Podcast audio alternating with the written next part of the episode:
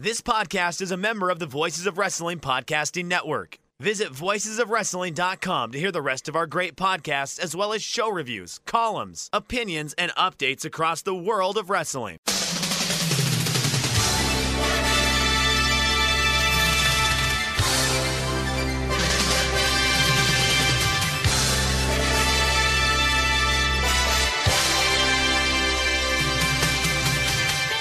Hello, everybody, and welcome to the Super J Cast. I'm Joel, joined by Dave McDonald uh, from the new apartment. Finally, after 454 days, I counted. It, uh, um, it's the exact same length of time as um, the Honky Tonk Man's Intercontinental title reign.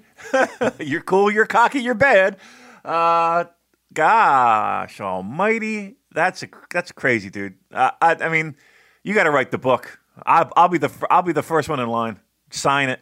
Uh, it's it that is craziness, but hey, home is where the heart is. Home is where the heart is. So, um, I can't imagine what I, I know you always downplay, but I just still again I can't imagine what you went through. The, again, the book is going to be amazing. Yeah, um, it will be mostly quite a boring book. No, it won't. waking up in a hotel and walking around the hotel in areas close to the hotel and uh, doing shitty online teaching on my computer. That's about it. But uh, All right, well, pe- people listen to this crap, so I'm sure I'm sure someone will be interested in reading that. that's a good point. You know, I, you know what you were kind of already, you know, it, th- this show is, if anything, even with our bad wrestling takes, it's um, a, a bit of a documentary of uh, everything that's going on. Uh, again, you could you could. Uh, play back these these tapes for your kids. I'm sure they'll just love sitting around the couch listening to dad yammer on about Zack Sabre Jr. Who? Zach who?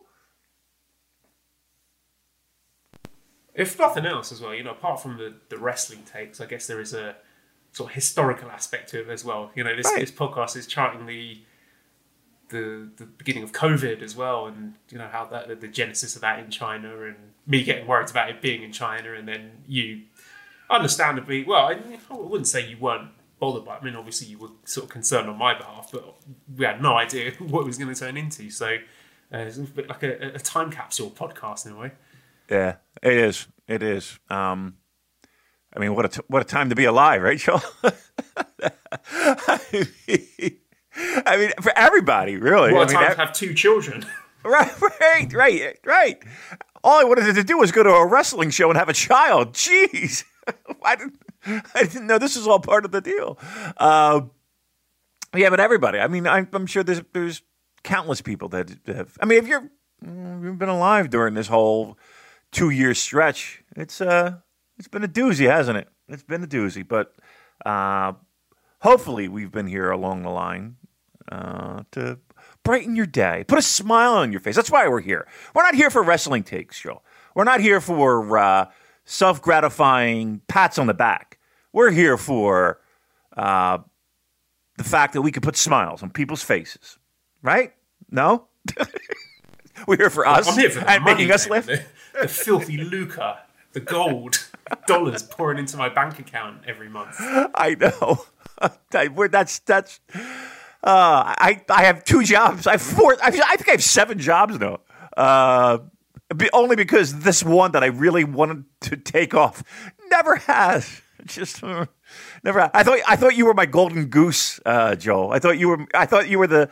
I thought you were the, going to be the one to take us to the next level. I, I will say this though. Joel, at least with Joel on board, uh, I have received some money. it's been, it hasn't been a a a. Uh, uh, I'm not Scrooge McDuck diving into a, a pot of gold, but uh, at least every once in a while there's a couple bucks hitting my account. So, so thank you, listeners, and thank you, Joel, for that. But uh, I got to find a way to uh, capitalize on this this podcasting uh, conglomerate that Voices of Wrestling seems to be uh, has a, has a iron grip on. We can't break through. That's because we don't talk about anything else. We just talk about this. We dip Well, our toes. because we don't in- want to do a Patreon, isn't it? And, and you know, that? a lot of people are doing it and make it work for them. But uh, I mean, I can only speak for myself. I've probably said it a hundred times on this podcast. Two hours a week chatting to you uh, is Plenty. Plenty. yeah. Yep, I mean, no, not the, the fact of talking to you. You know, happily talk to you for many more hours than Right. we do, Damon. But uh, it's not easy trying to work out these, you know, the time differences and get a couple of hours to myself to do this. I, ju- I cannot imagine Yeah. trying to do more than two hours, trying to do more than one show a week. But my fucking head would explode. And here's the thing too, like we have the we are on every corner of the globe. I mean, you are on the other side of the world to me. And then we got to factor in Dan, who edits the show, of course, um, who's got his own thing. He's got his own life. He's got a band that's taken off. He's every every time I turn around, uh, there's new content and videos and fucking you know live performances and shit. Like he's he's trying to get this thing rocking and rolling. Pardon the pun. And uh, and then and then okay, Dan, here's here's the here's our audio. you know, and it's like you know he's got to edit this fucking Yeah, thing you've got to together. edit it at uh, 27 minutes and, and 53 minutes because we fucked it up, and then the internet dropped out at one hour and 20 minutes Right. and then we accidentally insulted this person. for 15 minutes. Accident. Uh, yeah, it's like you know, there's there's shit that that that, and again, all different time zones. Like when when we're doing this show, correct me if I'm wrong. Dan is working, right? Dan Dan is doing his quote real job, uh, and you know, it's six o'clock in the morning. I I literally woke right out of bed. maybe what? What time is it now? Uh, twenty minutes ago. Uh, in a panic. Uh, Joe, you know, it's a, it's a, it's yeah. I can't. But anyway, the bottom line is Patreon. That's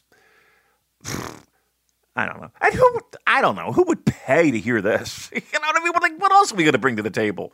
I got no creative ideas. What are we going to talk about? Uh, like honestly, does anybody want to sit there and, and listen to us? You know about the Roku channel show. By the way, have you ever seen the Roku channel show? I have never. I, I've, I've never. never heard of the Roku channel. I think you're making it up, Damon. I, I, I, apparently, I saw this in a wrestling ring uh, at Korakuen Hall. Um, I like, you know what I mean? Like, what are we to do? I, I don't know. Who knows? I don't know. All I know is I'm picking my nose right now. I gotta.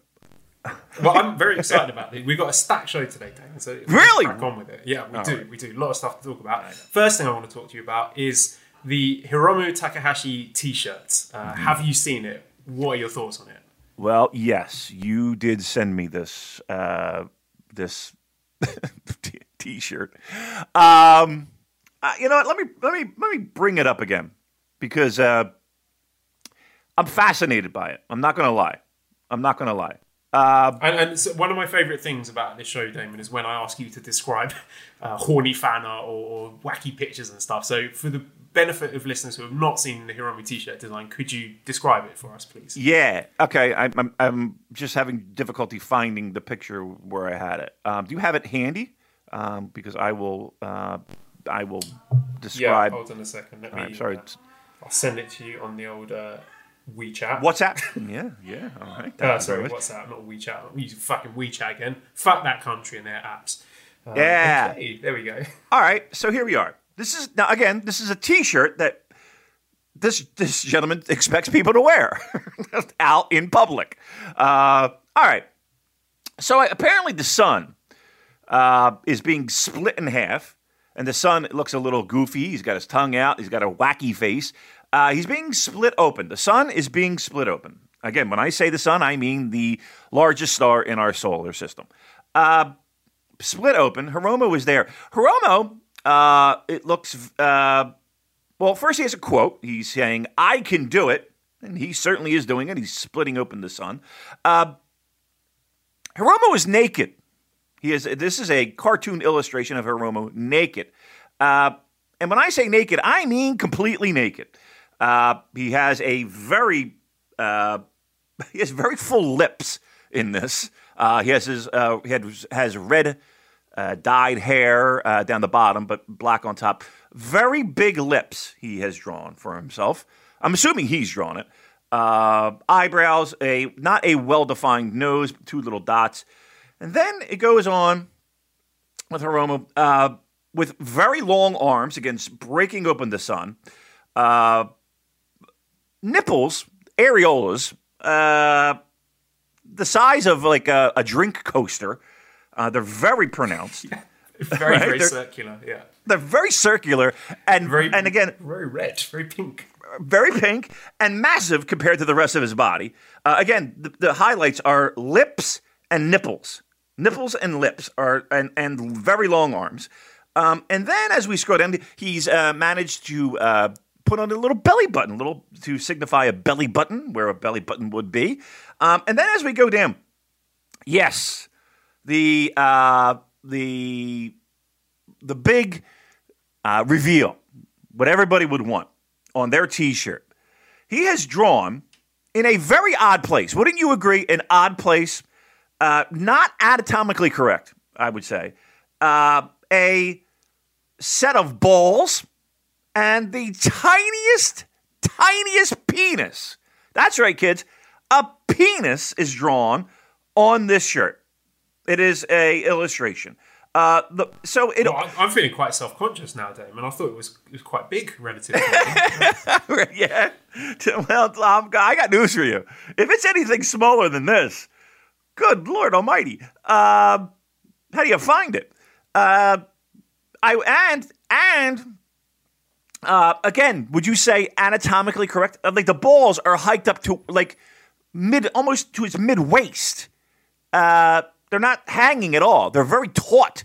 Uh, strange. Now, I will say this: if you look at it, though, it does like kind of look like almost like a like a smiley face. Wouldn't you say? Like the whole thing equals out. The two nipples, uh, the little belly button, and a little smiling for the balls, tiny balls, and a little little little little peepee, little peepee, uh, all equate a smiley face.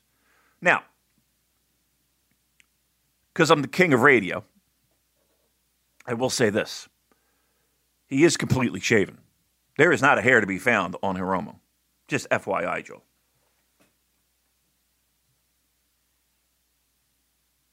I know what you're trying to do, Damon. Don't don't don't steal my segue away from me because I'm not. We're, we're not done with this because I I, Oh. I have a lot of questions about this. All right, then we're staying here. We're staying No, here. I got a Let's do- funny quote retweet on Twitter from uh, Snowboy who says, "Finally, a wrestling shirt I can wear in public without getting embarrassed."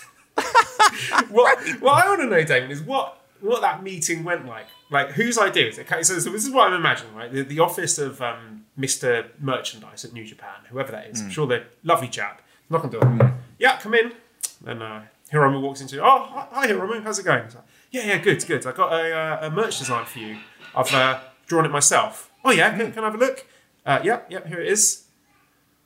Okay, and this is you, is it? Yeah, yeah, that's me. And what? What's is this your? What's this? Sorry. Uh, yeah, that's that's uh, that's my cock and balls. Right, and you want this on a t-shirt? Yeah, yeah. Yeah. Okay. Um, um, can we maybe do it without the cock and balls? No, no. No, no way. They they made me take the cock and balls off the, the cat toys that we sold. I'm not budging this time. Right. Oh, Right. Okay. All right. Well, let me just make some calls. Just pick up the phone. Uh, yeah. Hello. Can I, uh, is that Chairman Sugabayashi? Yep.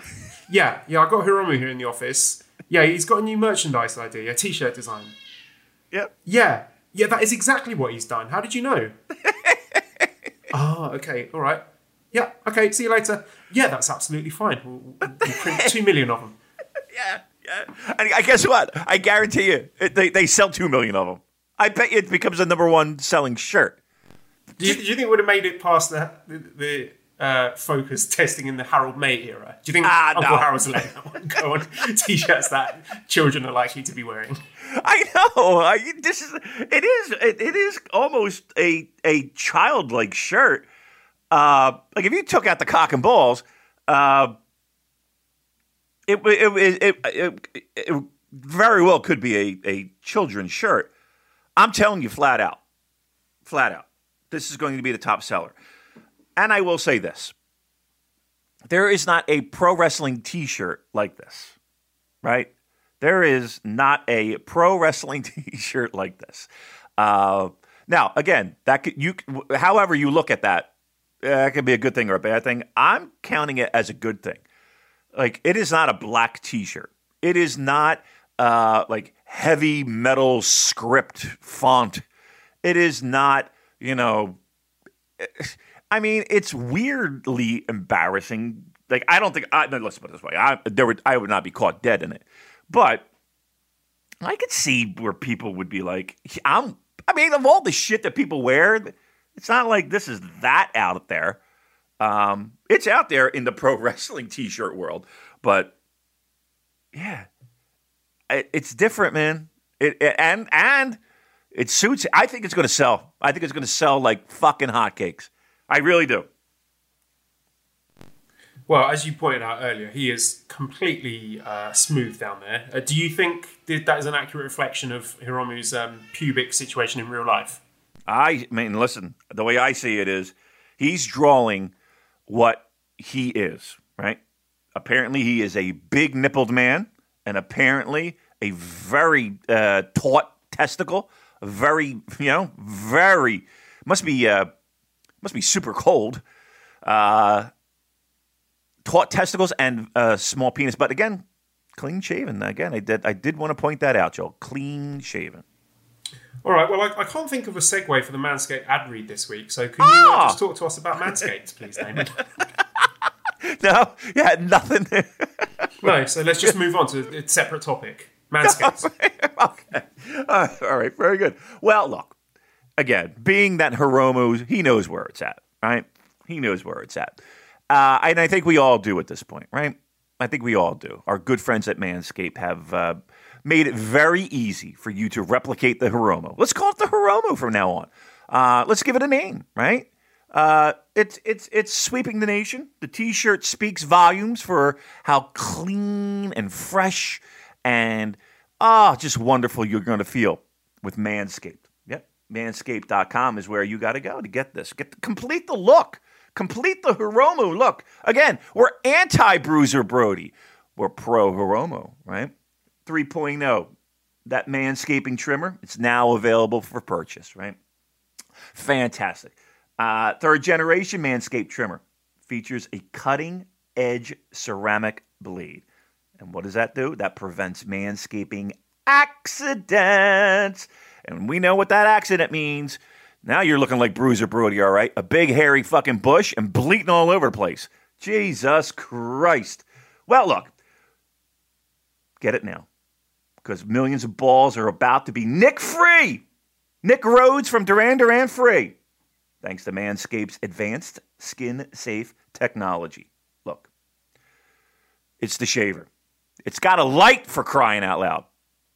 It's about the uh, deodorants and creams to make your balls smell fantastic.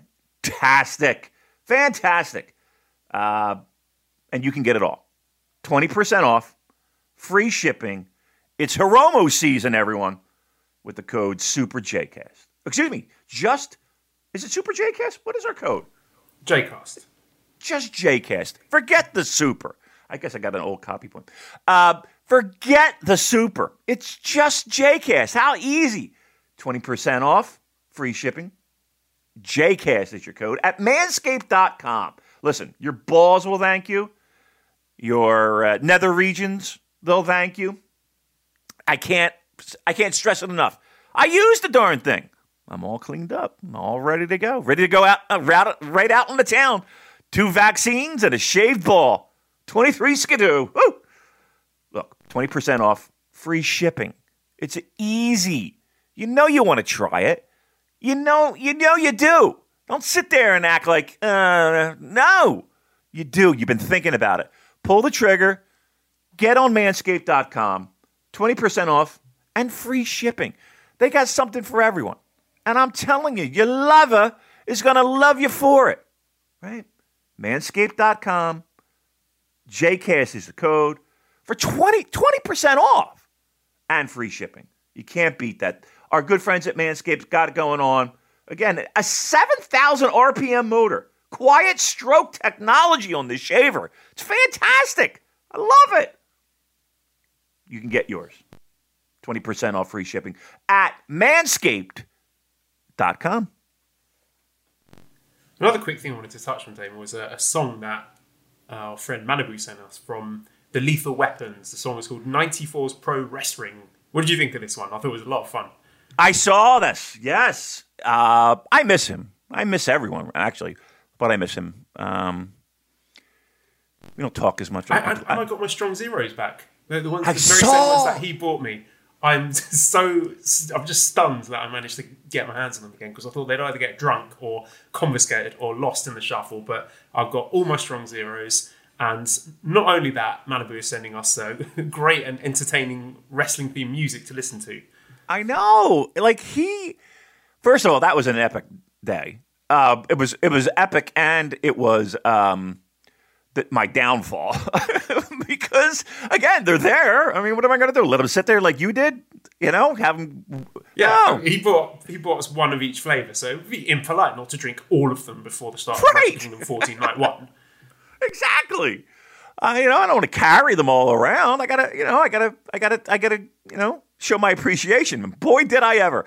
Um, yeah, that was a great day. That, that's what I miss. I miss the most. That was great. Um, but I did see that video. With, that was really good. Um, he sent me another one too. Um, let me go back and see. Uh, all of their songs are really good. I definitely recommend you people checking out. I, I did tweet it out uh, a few days ago.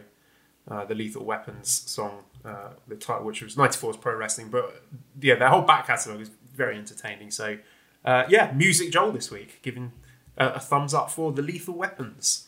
the lethal weapons. I see the guy dancing around, running around. Uh, yeah, and it's you know, he's and they have like that 1980s like thin guitar. It's, like it's like Devo. It's pretty great. Uh, I mean, are they a? They're not a popular. Would, they, would you say they're a popular band? In Yeah, I think so. They- They Yeah? seem to have a pretty large Twitter following. I've, I've been doing my research, but yeah, this song stood out to me because it's it's like a tribute to the '94 J Cup, isn't it? yeah, yeah. I mean, I mean, opening. They're like rest. They're like you know backyard wrestling by this. Um, I don't even know what you call uh, like just like a reservoir. And then there's they they have inter interspurted is that the word like clips yeah there's like uh, El Samurai and Otani And the, and, the thing. Yeah. and they mention wrestlers uh, you know Liger obviously is in here uh, yeah I mean I wonder if they are I wonder if they are really big are they big maybe they're big they got a lot of likes on this they got like almost three thousand oh there's Benoit Well, well done Eddie. to uh, the Lethal Weapons. Big, big fan. Yeah, of nice job. Super J Cast. Uh, okay, Oh, speaking of band, oh, before before you Oh, go go on, on. you know what? There's a band that follows us. Th- They're like a punk band uh, in the in the Northeast. Yes, I couldn't believe it. I was like, I, I like, I was kind of just one day scrolling through our followers just because I wanted to just. I, I, I was curious, um, and I, yeah, I saw that and I was like, oh my god, I, I've I've heard, I, I think I've actually seen them. Um, yeah, there's. I I'm amazed by some of our followers. Like, and they're like, it was weird because when I, when I saw it, it was right before COVID, and I was like, oh, wouldn't it be cool if I just went to a show. And I got backstage and hooked up with some groupie. never, never. Uh, you know, uh, but then I never got. And then I looked back again. I was like, oh yeah, that's right. I don't know. Mm. We have a lot of cool followers. Yeah, uh, I'm just looking at this uh, Twitter account. So this is um, the producer of the Lethal Weapons, and they've got uh, sixteen thousand followers. So No, yeah, yeah, pretty good going. yeah, I think so. Yeah. I don't know. That's for fucking sure. Okay, uh, a bit of news that came out today. Uh, this one was really interesting. That Show is taking part in GLEAT. I believe that's What? how it's pronounced. G L E A T. So Show is going to represent New Japan and Chaos in a UWF rules action against Oh, Takanori God. Ito in Tokyo Dome City Hall next week. So Oh, a God. bit of information about uh, Glate, so courtesy of uh, Andrew Rich and also Liam Jones from Voices of Wrestling. So um, this is a promotion that was founded uh, last August after LIDET Entertainment, the former parent company of Pro Wrestling Noah, teamed up with uh, Riki Choshu and UWF stalwart Kiyoshi Tamura to get back into pro wrestling business. And shortly after, while they were working for Noah, Kaz Hayashi and Nosawa Rongai both joined the company, took positions backstage, but Nosawa left the startup promotion to focus on his duties at Pro Wrestling Noah. So this company used to own Noah for a year before they sold it to Cyber Agent. And so Glate have two divisions. There's regular pro wrestling and UWF rules. So notable names involved are CIMA. CIMA? CIMA? Yeah, he's the uh, Dragon Gate. Yeah, yeah, Yeah, yeah. Um, the strong parts guy. Uh, T Hawk, El Lindaman, Kaz Hayashi, Minoru Tanaka, uh, Kiyoshi Tamura, and Riki Choshu. Uh, so thanks, uh, Andrew. And if you want to read more about Liam Jones on, on Voice Wrestling as a person, you want to check out because uh, Liam's done some great information, great write-ups about Glate. So Spell that for me. Can you spell that for me? Glate. G G L E A T. It looks like it should be pronounced Gleet. So in my head, it's Gleet, but Yeah. I believe it's Glate, if not great. Oh, that's what It they're might, trying it might do. actually be great. Liam says it's pronounced great, so Okay. but I'm calling it Glate. 'cause Yeah, I'm going that's- Glate. I'm sorry. That's the acronym they give me. That's the acronym I'm working with. Um, so yeah, this is an interesting one. Um, first of all, Dave, what is a UW? What is a UWF rules match? Yeah, so it's kind of like worked pro wrestling the way it was back in the day, right? Um, you know, very. It's worked, should I say, worked uh, as a shoot, but it's it's worked pro wrestling.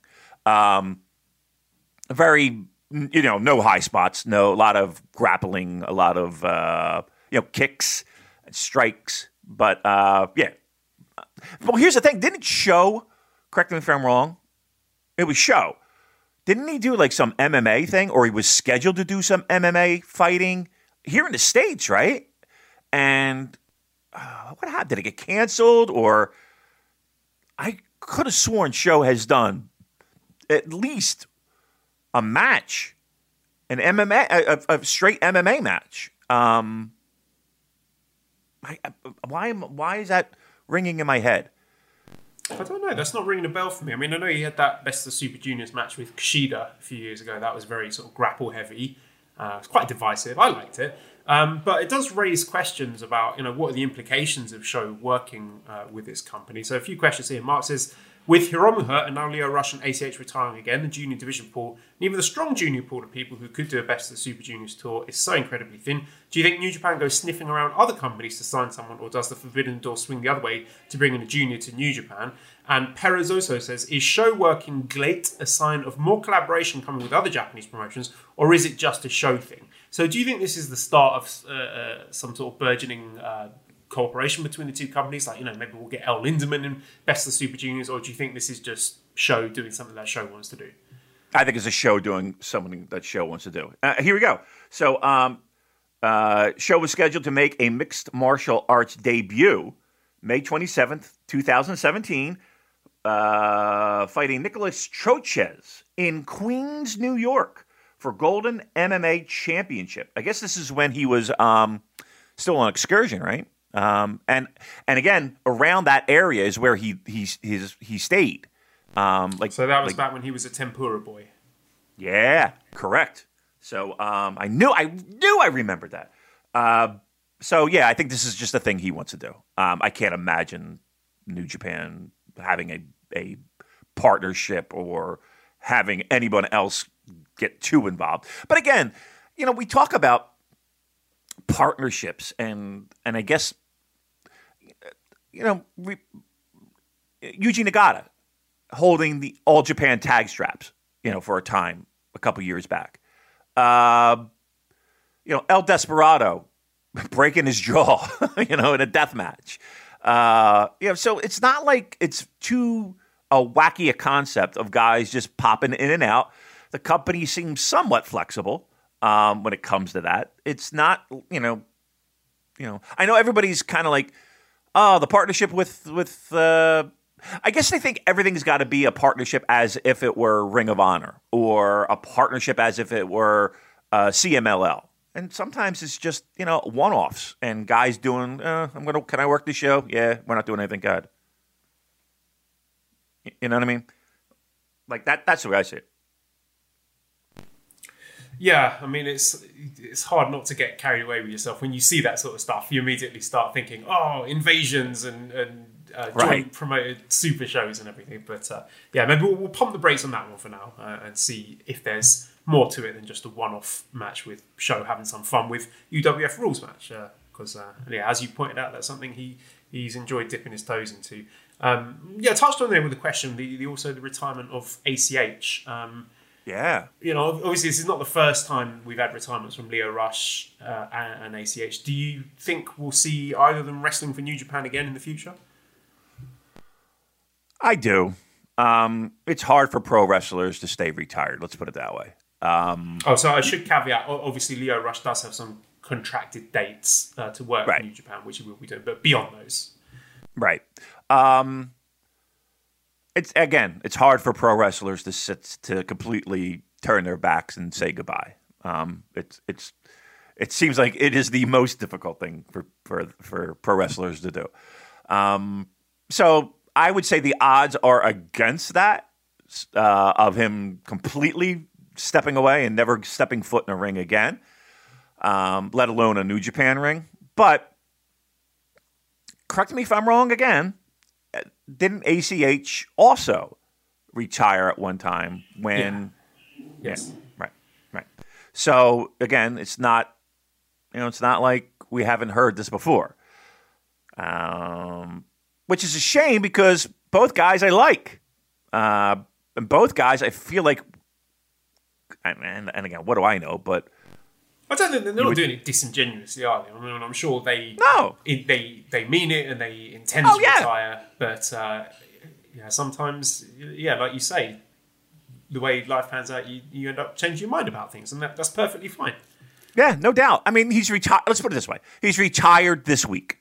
you know what I mean? And, and I think let's take it by a week by week basis. I wish they would would wouldn't say retire because I, think that retire has gotten so watered down that it's like no. I don't think many people many people are, are handle it just like you said. You know, okay, you're you're gone for now. We'll see you. We'll see you in a little bit. Hopefully, you know what I mean. Like take a break. Uh, you know, do whatever you got to do to get the love back, or you know, financial situations, whatever it is, right?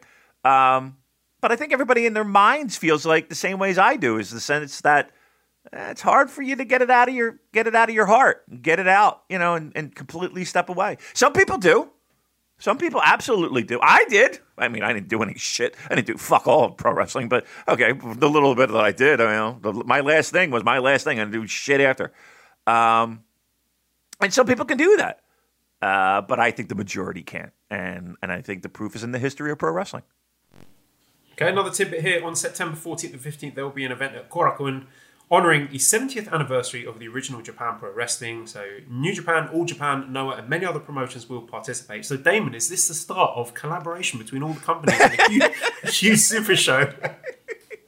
Yep, yep. It's a, we're going to have one one pro wrestling promotion in Japan, and it's going to be everyone together, uh, and and everyone's going to make money, and everyone's going to be harmonious in the in the in the, the division of the money. Uh, there will be no squabbles. No, there will be no wrestlers trying to break out and form their own promotions because they think they are the star and they think they are underutilized. So yes, uh, it is the beginning of that of that era of of Japanese uh, pro wrestling, which will soon come to the United States, uh, where we will have one promotion and everyone will work together, and then there will be just one wrestling promotion. just going to be called wrestling. wrestling. that's right. That that's correct. That is correct. It'll be uh, wrestling. Uh, it, that's what it says on the marquee, Jaws, as everyone used to say back in the day. Uh, uh, yeah, so that's that's where we're going with. We're going for one pro wrestling promotion, headed by. Who's heading this? Who would, who would you say should head the the one the singular world wrestling promotion, Joel? Who should that person be? Um, what in terms of who's you know the figurehead and who's got the book? Correct. And, uh, Dick Togo. Of course. Thank you. i we're on the same page. Uh, speaking of uh, big wrestling collaborations, a huge announcement in the world of uh, US wrestling, Damon. How excited are you for Satoshi Kojima versus William Morrissey, aka Big Cass? I got excited when people were talking about Morrissey, and I was like, I was I saw a lot of lot of scuttlebutt about Morrissey in pro wrestling. I was like, wow, this is a this is a weird turn for the Moz. Uh, and then I thought, ah, that, that seems very. Let me dig a little bit deeper, and it was not. It was not the singer of the Smiths. It was not. Thank God, uh, he would be uh, crushed. Um, anywho, uh, yeah, big Cass, right? We haven't seen him since he jumped over the garden. Yeah, the rail. Square Garden in that hot feud with uh, Guerrillas of Destiny and the Briscoes. Uh, did oh, uh, you know what? The last time I, I think I, I, I mean, truth be told, the last time I heard about him was when he when he had that incident in um, in Rahway, where I, well, I don't know, like the, I know the police had to get involved, and and um, he was having some issues. He was, and and I don't even know if those issues have been solved. I don't know. I hope so, but he was having some issues. He looks, And, he uh, looks in good, good shape. He looks like he's turned things around. So Yeah. hopefully, I hope so. I mean, listen, he looked good then. You know what I mean? Like, so uh, who knows? But uh, my point being is, in the, I will say this about pandemic era pro wrestling. There have been plenty of times, plenty of times, where you're left scratching your head. I one, I never thought this would be presented to me, and two, uh, uh, it happens all the time, right? Like it's again, I said it before. Pandemic shut down a lot of pro wrestling, and there's a lot of companies that just aren't making not only not making any money, but uh, need all the help they can get. And it's and you know it's, strange things happen when people need to put food on their table. Let's put it that way. So yeah, yeah. I mean, I don't know if it's a dream match. I would say. I don't, I don't know if I would put it under dream match category, but it is one of those Maybe things a, where a, a fever dream match. yeah, right, right, right. But this is I like this is the equivalent of putting a bunch of wrestlers' names in a hat and or putting it on random on Fire Pro. And here's what you got, and and and laughing with your friends and being like, "All right, let's fucking do it." you know that this is exactly what that feels like. Uh, so hey, look, I mean, I'm not saying it won't work, but I never thought I would see this. Yeah, that's true. Well, the other big news from uh, the world of US wrestling is we're going to have NJPW Resurgence on August 14th at the Torch at LA Coliseum. So uh, I, I believe that's uh, going to be an outdoor show in the, the forecourt of the Coliseum. So maybe uh, under two and a half thousand capacity there. Uh, participating wrestlers announced are the IWGP US Heavyweight Champion Jon Moxley, the Never Openweight Champion Jay White, Strong Openweight Champion Filthy Tom Lawler, uh, the Good Brothers, Doc Gallows and Karl Anderson, FinJuice, Shota Umino, Ren Narita, Karl Fredericks, Clark Connors, Alex Coughlin, Hikuleo, Fred Rosser, Lio Rush, Brody King, Chris Dickinson, TJP, JR Kratos, more names Damn. to come. I mean, this is a great lineup. I think. I think this is Yeah. a terrific lineup, even without uh, any Japan-based talent announced. Um, I mean, Tanahashi was featured in the video, so we'll see. I, I wouldn't bet against him being uh, a part of that show. So, what do you think about this, Damon? Are you going to be going? Uh, I, I'll tell you what. If this if this were East Coast, I I would. I absolutely would. If this were on the East Coast, I would go. Um, I, I don't think I'm going to fly out to California, mind you, um, at this short notice. Uh, but I'm I'm thrilled. I'm psyched. I'm pumped for this. I think this show will be fantastic. And again, finally, finally, fans and uh, a noisy crowd. Uh, you know they're going to be they're going to be amped up. And I and I correct me if I'm wrong. I I mean people are going to be flying in for this. These tickets will go fast. I'm going to predict it right now. Ready for this? You want a prediction? Sell out. Sell out. And here's the thing with this. So they're they're they're it's outdoor, right? Uh, From what we understand. 2,500 seats. Pfft. Outdoor, we can find some more folding chairs, right? right? There's no fire code, right? Find some more fucking folding chairs. I'm telling you right now, those 2,500 seats are going to go. I, I predict a sellout. I predicted a riot. I predict a sellout. Kaiser Chiefs, remember them, Joel? Yes, yeah, I do. I actually know that song. It, it played in all the nightclubs when I was a, a student at university. It's a good, good you go. nightclub scene in Brighton, where, where I studied. I went to University of Sussex, so uh, and I hated them. So I just got, it probably wasn't for me. What, what I ended up doing by uh, like a, a year or two into my student life was I joined for all like the pre-club drinks, and I just go to bed afterwards. Then then I was Okay. happy. Oh, you hated the clubs. You, did, Yeah. you, you, but you, the Kaiser Chiefs are okay, right? You like them? They're fine. Oh God, Joel, they were, they were good. They were really good. I don't know. I I'm not into popular music. What can I say? I know. I'm a, I'm a post-hardcore kind of guy. I know you really are. You really are. All right. Well, there you go. Right. Uh, yeah. So resurgence. Okay. So I, I think it's really interesting that this is going to feature three singles champions in action. So Mox and, and Jay White, Filthy Tom.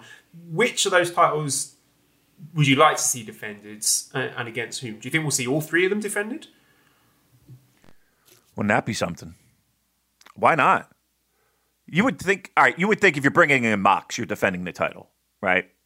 I mean that. I think that's. I don't. I'm not going to say a given, but I, I would strongly think that that would be the case. Two, you got fans in in the building for the first time for Strong. You would think we're seeing a filthy Tom Tom Lawler defense, right? I mean, the first show with fans, you got to have you got got to defend that title, right? Um, and then what, what do we got? Jay White, you said? Yeah. So do you think we'll see him defending his never openweight title? I wouldn't. I, I listen. I don't see why not. But if but if there's going to be anybody that's going to be stuck in a tag match, I would think it might be Jay White, maybe. Um, you know what? Now I'm thinking of it. You could. I mean, you technically could do uh, Mox in a tag, but I don't know. I think if you bring him in, he defends the title. I'd put him over. You know. Um, yeah, you got a possibility of having all three. I mean, look, I think a definite is Tom Lawler. Uh, and I would I would go him definite. I would go Mox probably, and then I would go Jay maybe. Let's put it that way. And I guess the Mox thing is uh, interesting in, in as much as he's obviously allowed to work New Japan shows in states uh, in front of fans. So, how big do you think this is? Like, what do you think has changed? I think that one, again, I think COVID played a, a big factor in all this. Everybody's trying to make money and everybody's trying to help everybody out, which is, uh, again, for for for money, people will put aside differences. Um, I think that I think there's a lot of people in in all these promotions where it makes it easier for those differences and those disagreements and those past incidences to be smoothed over, right? So again, you got Gallows and Anderson in TNA, and along with you know Kenny winning the championship, and uh, you know you you've got familiar faces there. In AEW, uh, again, you got Bucks, you've got everybody that you know Jericho and and everybody there. Um, and then again, New Japan. It's not like they don't know you know Rocky and and um, you know anybody else that that has some stroke in that company. So it just makes it a little bit easier for people to communicate because everybody knows each other and to at least start that that method of of sharing talent. And you know, it starts small, but then it snowballs. Uh, and I think that makes it easier. And when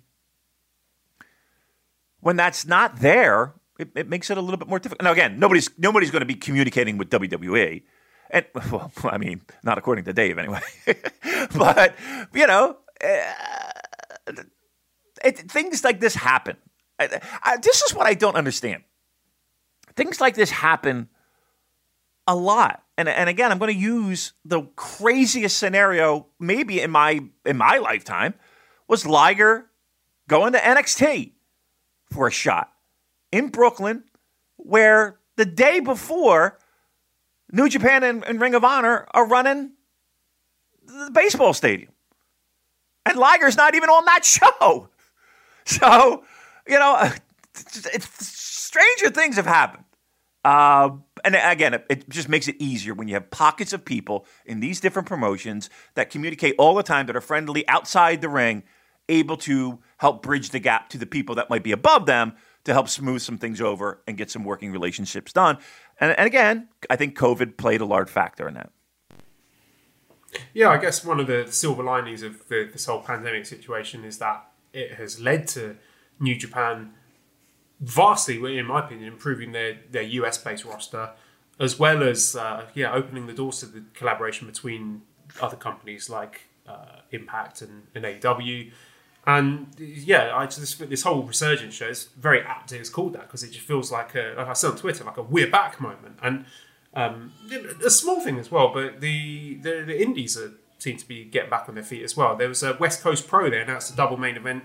One of them being Karl Fredericks versus Jorel Nelson in San Francisco on July the 9th. So I think that's really good news for the New Japan talent that's in the USA at the moment because they can get some more experience outside of the, the empty arena shows in Strong and, and work with new people in front of fans. And uh, Tim Dog on Twitter pointed out that before Karl went to work in the LA dojo. He made his name in the Bay Area for years, so this is a kind of homecoming for him. So, um, really exciting times in the US. It is, and you know what it feels like, Joel. And and I was talking to somebody else about this, but um, I'll bring it here. Um, it feels like this is the closest we've felt like to old school territory days in years.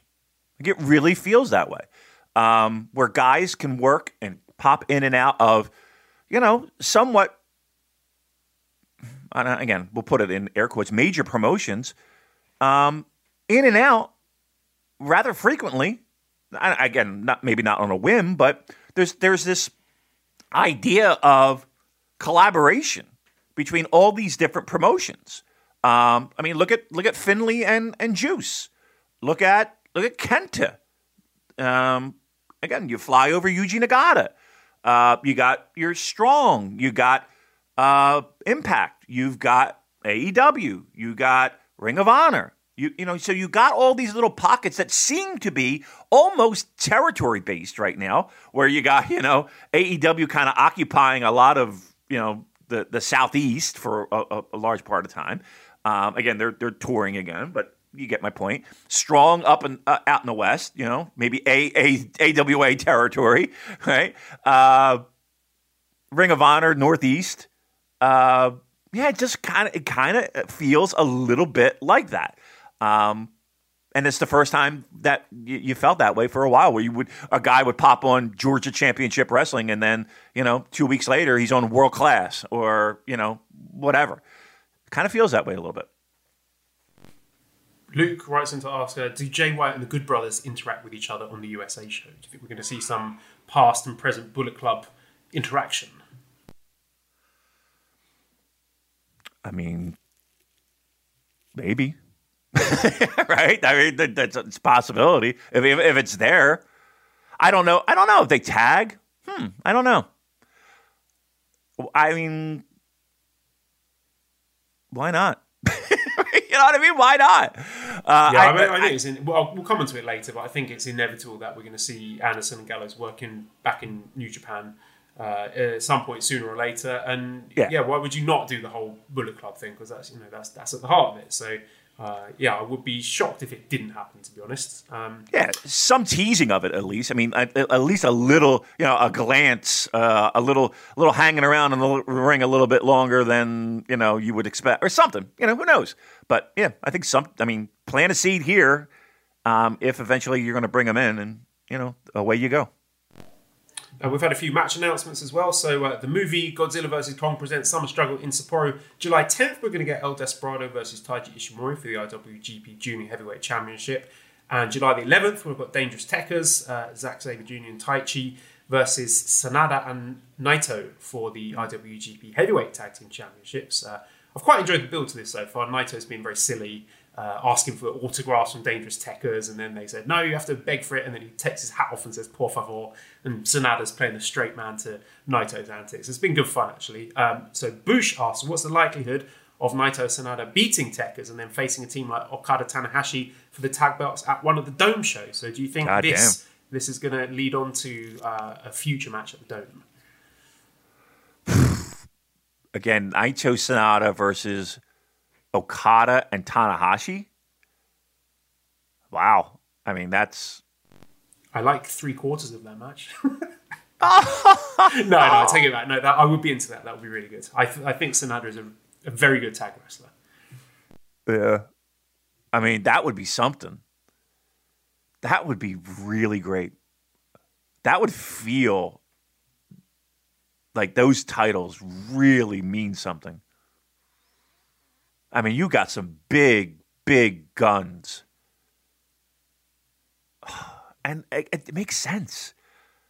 Everybody, everybody in that fucking match is banged up. Everybody in that match could use to be in a long term tag scenario. Mm. I'm, I'm, my mouth is watering just thinking what that could be, what that could look like. I don't think it's going to happen. But boy, imagine that. Imagine those titles being relevant. And, and, and I'm going to say, Tekkers helped. Tekkers helped. Not Tekkers didn't help. Tekkers they were they were a, a, a a big reason why people care about these titles right now. I mean, we ha- look, Joel. We had Tanahashi Ibushi for a little bit, right? Do, do you think we could pull off a Tanahashi Okada? I mean, I, I, I feel like I'm I'm I'm stretching here, and I'm really reaching for the stars. But could you imagine that? That would be pretty yeah. fucking excellent. Yeah, I mean, and it makes sense, right? And, and I would say enjoy that speculation while you can before we end up in the Shit scenario of uh, Guerrillas of Destiny and the Good Brothers feuding over the titles for until the end of time. So enjoy this freshness while it lasts. Right, exactly. Yeah, I think we're we're we're I think we're speculating and and working ourselves into a froth over something that has about a one percent chance of happening. Well, sticking with uh, Wrestle Grand Slam. So this is July 25th. Uh, Wrestle Grand, Grand Slam in the Tokyo Dome will be main evented by Shingo Takagi, defending the IWGP World Heavyweight Championship against Kota Ibushi. And this led to some interesting discussion on Twitter at the time. As our resident Ibushi scholar, Booze Leprechaun, pointed out, Ibushi's now main eventing four out of the last five Tokyo Dome uh, shows.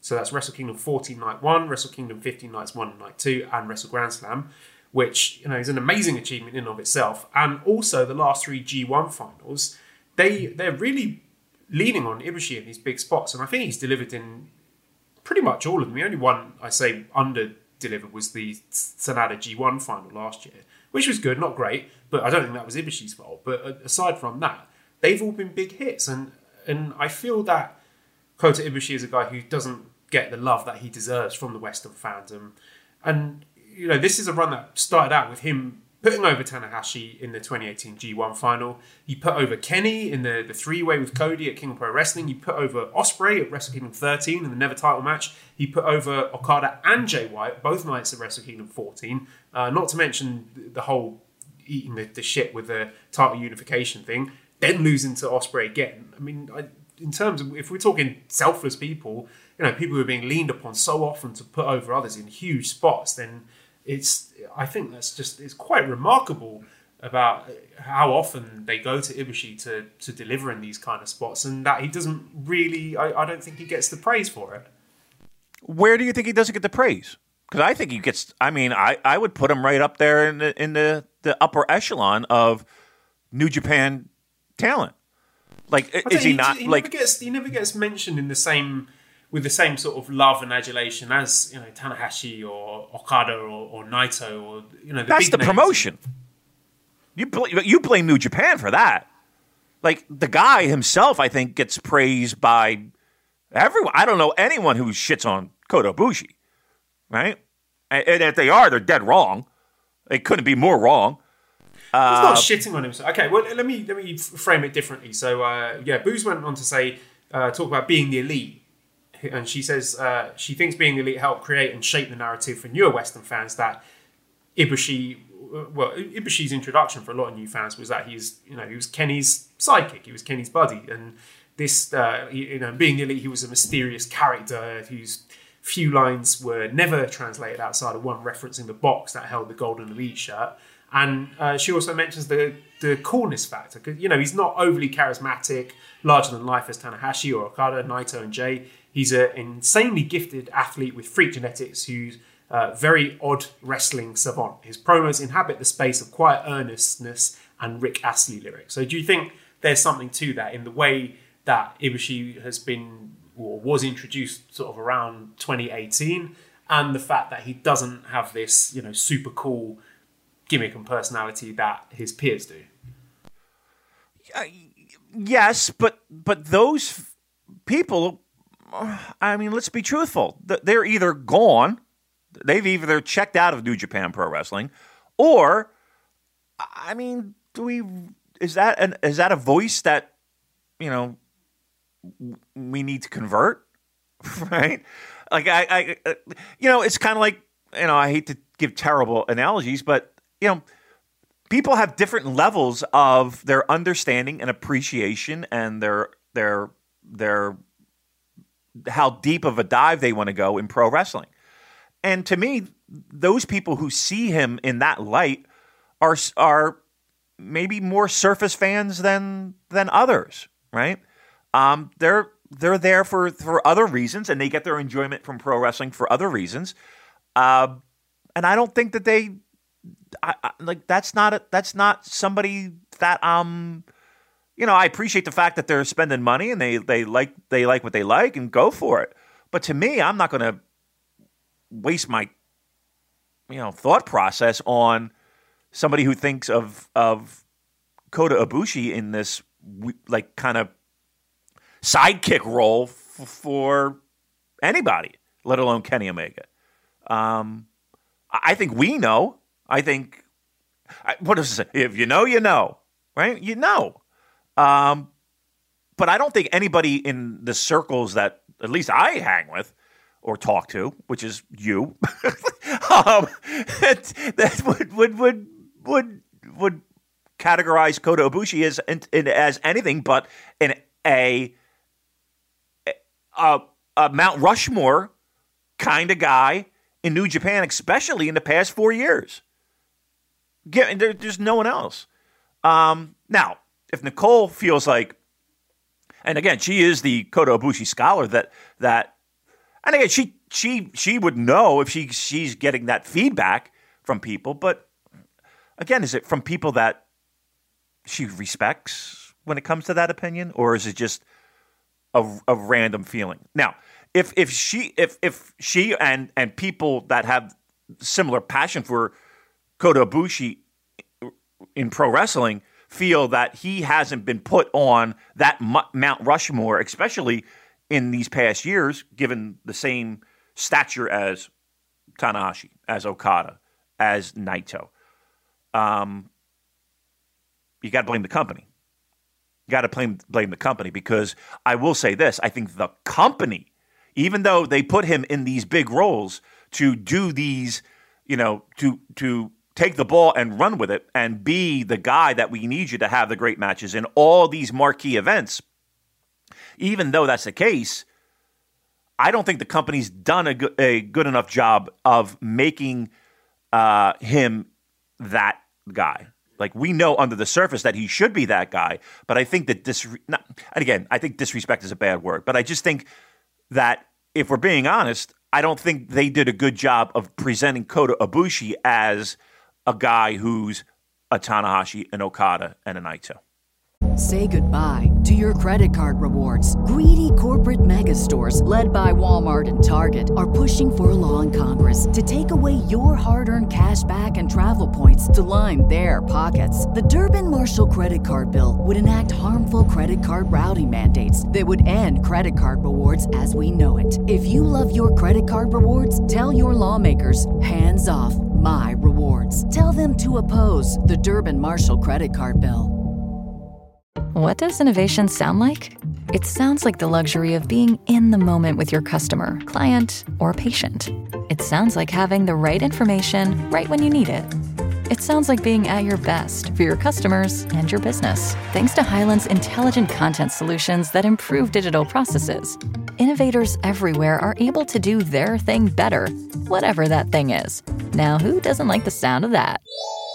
Highland, for innovators everywhere. Visit hyland.com.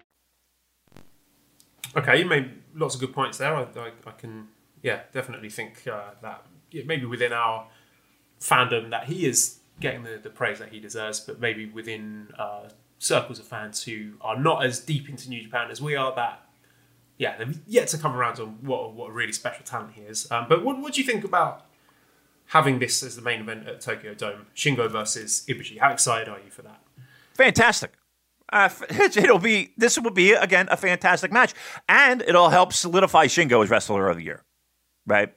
Uh, again, Will being injured put a little bit of a damper on that, and uh, it was a it was a it was a two horse race um, between those two for wrestler of the year.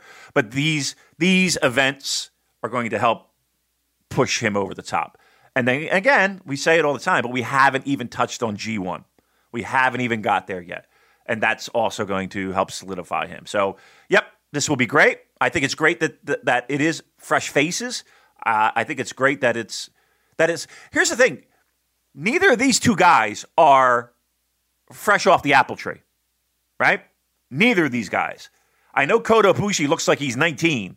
He's not 19. I know Shingo feels fresh and new, uh, a, uh, a, a young 25 year. He's not.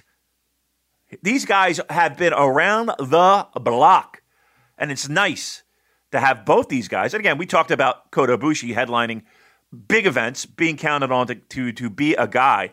But uh, you know, it's nice, it's fresh, it's it's, and we know it's going to be a great match. So yeah, I'm all for it. Love it. Okay, also, uh, Toru Yano has been uh, inviting KOPW challengers for a Rumble match at the Dome, so I expect we might see that. Ashley Tosh says, expected car for the Tokyo Dome show? Question mark. We've only had the main event announced so far, and I'd assume at least two other big matches as well since it's at the Dome. So, yeah, we've speculated maybe the tag titles could be on the line there, and maybe, what, what would you say to possibly the return of Hiromu Takahashi coming back to get his junior title from Despy? Hmm he did mention that he was coming back soon, right? And that was a little bit ago. It was a couple weeks ago. That'd be a nice spot, wouldn't it? Be a nice spot. Hopefully he's okay. Now that what was it? Pec pectoral, right? Was it a pectoral? But it was a muscle tear, yes. right? Oh, maybe that's what was referenced in the illustration on his T-shirt. Oh. Maybe, they, maybe those were the big, no- powerful nipples. He's like, shave a little bit off my cock. I got plenty to spare. put it, in, put it in my pecs. Uh, that'd be a nice spot. Big building. You know, we want to we want to get some eyeballs on the event. We want to sell some T-shirts. Huh. Yep. Uh, look, if he can go, that's a good spot for him. And uh, speaking of big shows, September 4th and 5th, Wrestle Grand Slam continues Wow. at Saitama MetLife Dome. Look, they're running these big buildings, man. like they need they need money. The worst one. I mean, to they gotta fair, make. right, so this, this one, it, uh, the Tokyo Dome shows next month, and Yeah. these two Dome shows will be in September. So plenty of time for us to get excited about it. But yeah, you you can tell they're quite keen on uh, selling as many tickets as they can. Yep, they sure are. Uh, eh, who can blame them, right? Who can blame them? I wonder what the rent is though for. I mean, what is what's the break even for uh, something like that? It's got to be they got to sell at least X tickets to break even on a, on a on the rent on a building like that. Um, but again, you would figure even the buildings are kind of like, oh, anybody. Can we can we do a, a live Super J cast? They book us. Please, we just need somebody to, to fill this building. Uh, but we're not filling the building. To be very clear, let's make that. We'll have we'll get thirty people total total attendance. Thirty. Um, look, One, yeah, one they- person being Malibu, the other 29 being the different flavors of Strong Zero. right with masks on, right, and masquerading as people, cardboard cutouts. Um, I don't know.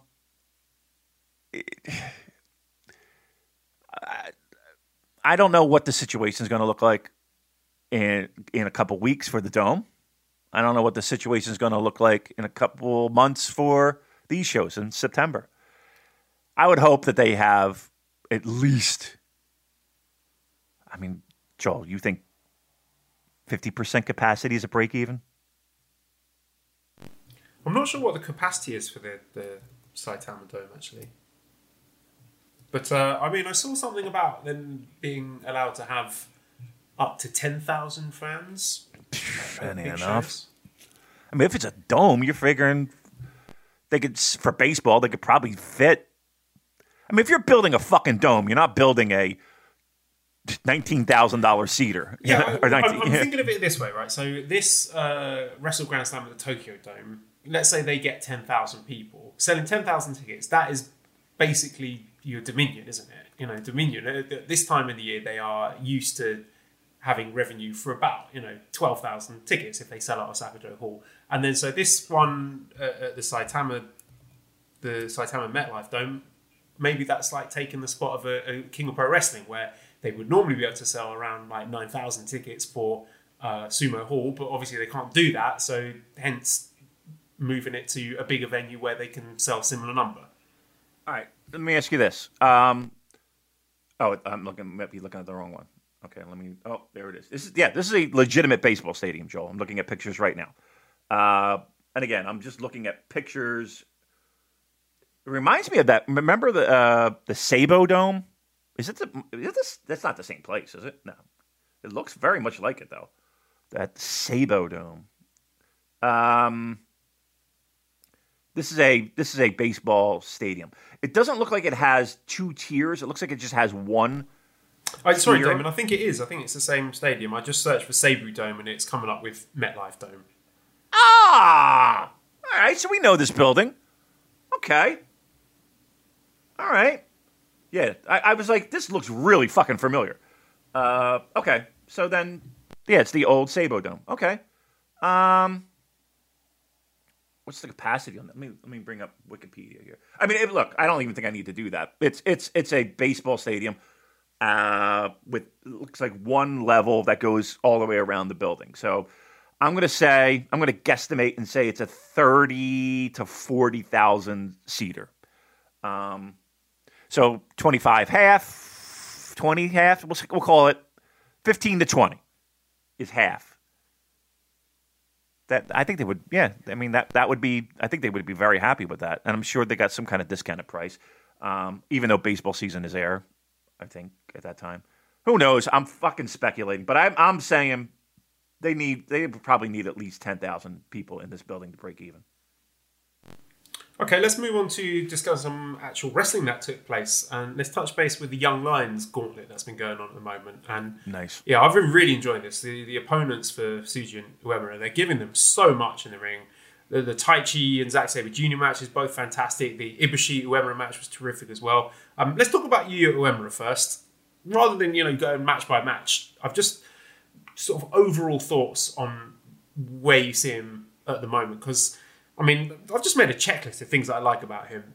Right, his look, he's incredibly good looking, very very handsome, great body. So that box is ticked. He's got the intensity, like the, the opening flurry against Taichi, and then in the Ibushi match, he was doing you know some shit talking, slapping Ibushi when he had him in the the setup for the Boston Crab. So he's got that intensity. He's got the crispness of the striking. There was a really great forearm exchange with Ibushi. And, and also, I mean, on the side note, the fact that Ibushi basically beat the shit out of him, I, I see that as a mark of respect. So he Right, can go toe to toe in those striking exchanges. He's dabbling in a bit of high flying. There was a nice crossbody from the apron against Taichi. Uh, an incredible drop kick against Ibushi. The, the height, the hang time he got on that drop kick was was remarkable. So he's got that, the high flying. He's got uh, his bumping is really good. It's like he turned himself inside out for Taichi's Enzuigiri when they had their match. I think his selling is really good. You know, selling that like glazed expression on his face from Taichi's high kick, you know, coughing and spluttering from the body shots. The finish of the Ibushi match where he was twisted into a like a frigging pretzel that looked great as well. So he can sell brilliantly. And I just feel that he's got some of the best pure baby face energy since, well, Ibushi, I guess. And, and I think his choice of opponents is bringing that out. It was very fitting that he was given Ibushi in this most recent match. It, it felt like, you know, past Ibushi and, and present Ibushi, like like he was wrestling himself almost. Uh, he's got the facial expressions down pat. Like the, he's really selling the struggle to execute each move. Like it's not just like oh I'm going to do a suplex, bang, there's a suplex. Sometimes you need two or three bites at the cherry to to get the move done. Like nothing is coming easily for him. So you know going over those features and attributes that he's got, he's in my opinion he's got everything. There's there's nothing that he is lacking. He I don't even think he needs much of a gimmick because the fans love him and for me, his chase, ultimate chase for, for the IWGP title, because that's his ceiling. I, I think anything less than that is a, a disappointment. You know, quite frankly, I think that's nailed on that he's going to be a, a future ace of the company. But that that chase for Uemura, I think, is the next great story that New Japan have up their sleeve, and I'm really excited to be in on it at the ground floor. Um, so yeah, what do you think about Yuya Uemura? I think he's the most well-rounded young lion they have, and I'm going to go so far as to say he, he looks like one of the most well-rounded guys on the lower tier of the roster. Right? I mean, again, the the the, confidence that he has, he never really looks lost. He always seems to have, you know, a, a, a solid idea and a non-hesitation to what is going on in the ring. Um, and I can't say that necessarily for other guys. Uh, you're right. His selling is is again basic but spot on. Uh, young legs are amazing, right? Uh, I, I, to me, I think we. I, I feel like we got the new king of the dropkick right now. Um, the height that he can he can get on that fucker is is remarkable. Again, young legs help that. Um, one of the things that stood out to me. So he's in the corner, and Taichi makes him eat a kick, and it took him off his feet.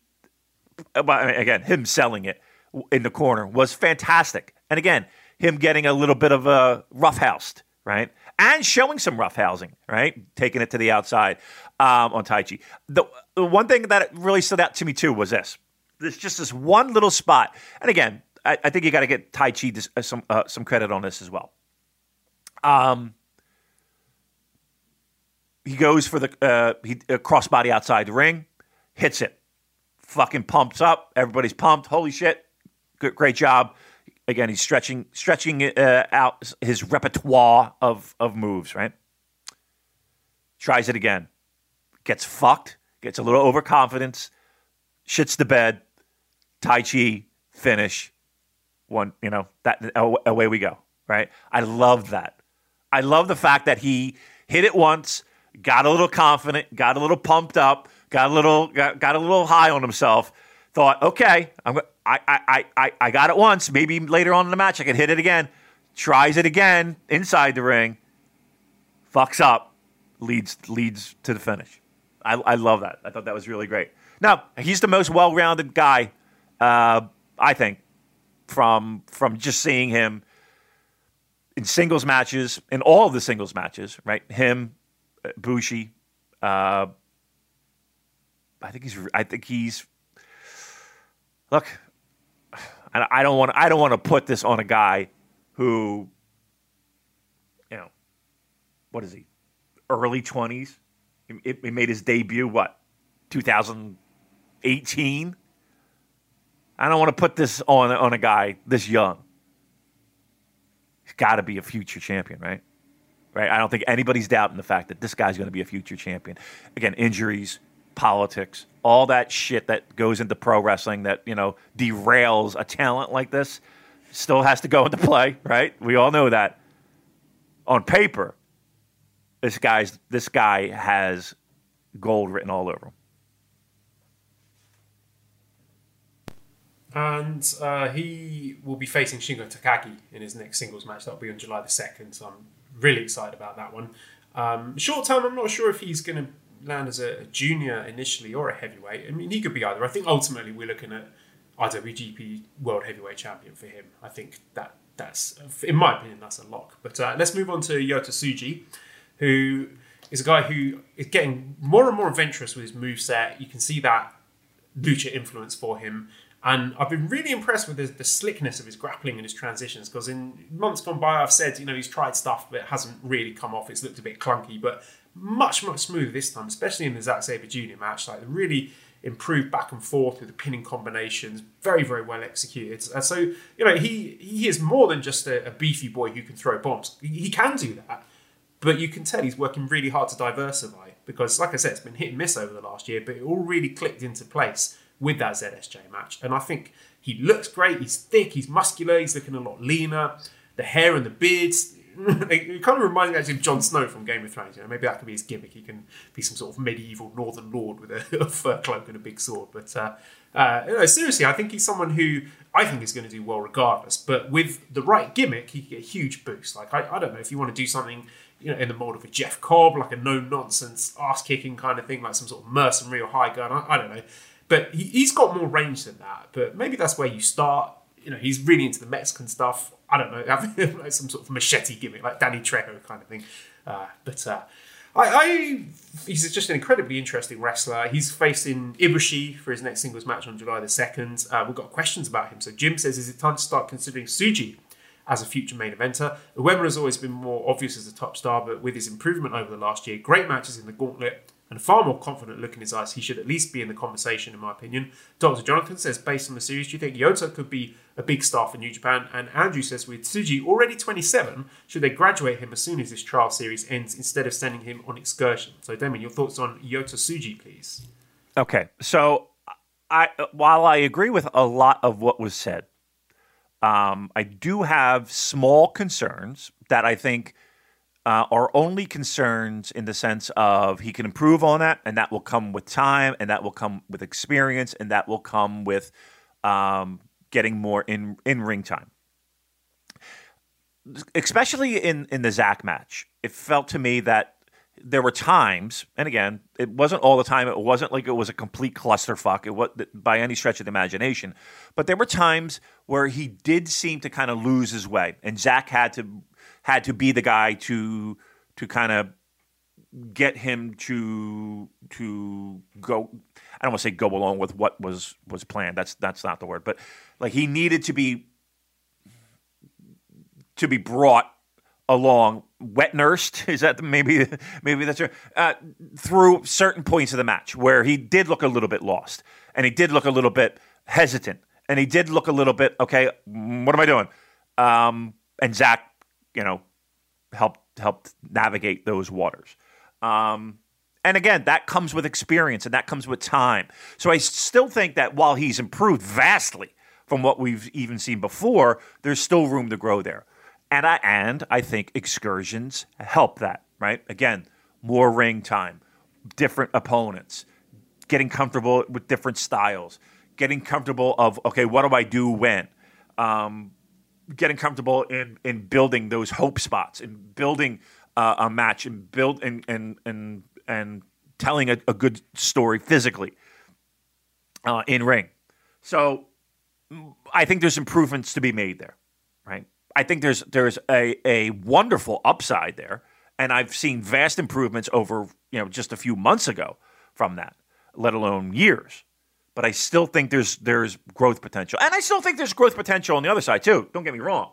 Uh, I don't I, don't I don't think you know any of these guys we're putting titles on tomorrow, but I just noticed it a little bit more uh, with Yota th- than others. Expect you know, especially in these matches. So. Uh, excursions, I think, I think would would do. I th- here's the thing. I think excursions would do both of them very well. Um, but I think when you see these singles matches, and as much as I'm enjoying them, you do see a little bit of holes. You do see a little bit of of of things that they can improve on. And that's and here's the thing: as much as we're enjoying them, and as much as as these guys are giving a lot to these young lions, this is this is a big reason why we're even having these matches. And and they have these matches in the past with other young lions that were at a point where it's like, okay, you're ready to take off the training wheels. Um, so yeah, but I think, yep, he's got a great look. He's got a great physique. He's improving vastly. Um, there's plenty more to do. Um, I don't even think I don't even know if if like a weird weird like you know he doesn't have to come back and be Watanabe evil. He doesn't need to come back and be O-Khan. Um, but maybe they do. they, you know, they don't have to come back and be Master Wato. Um,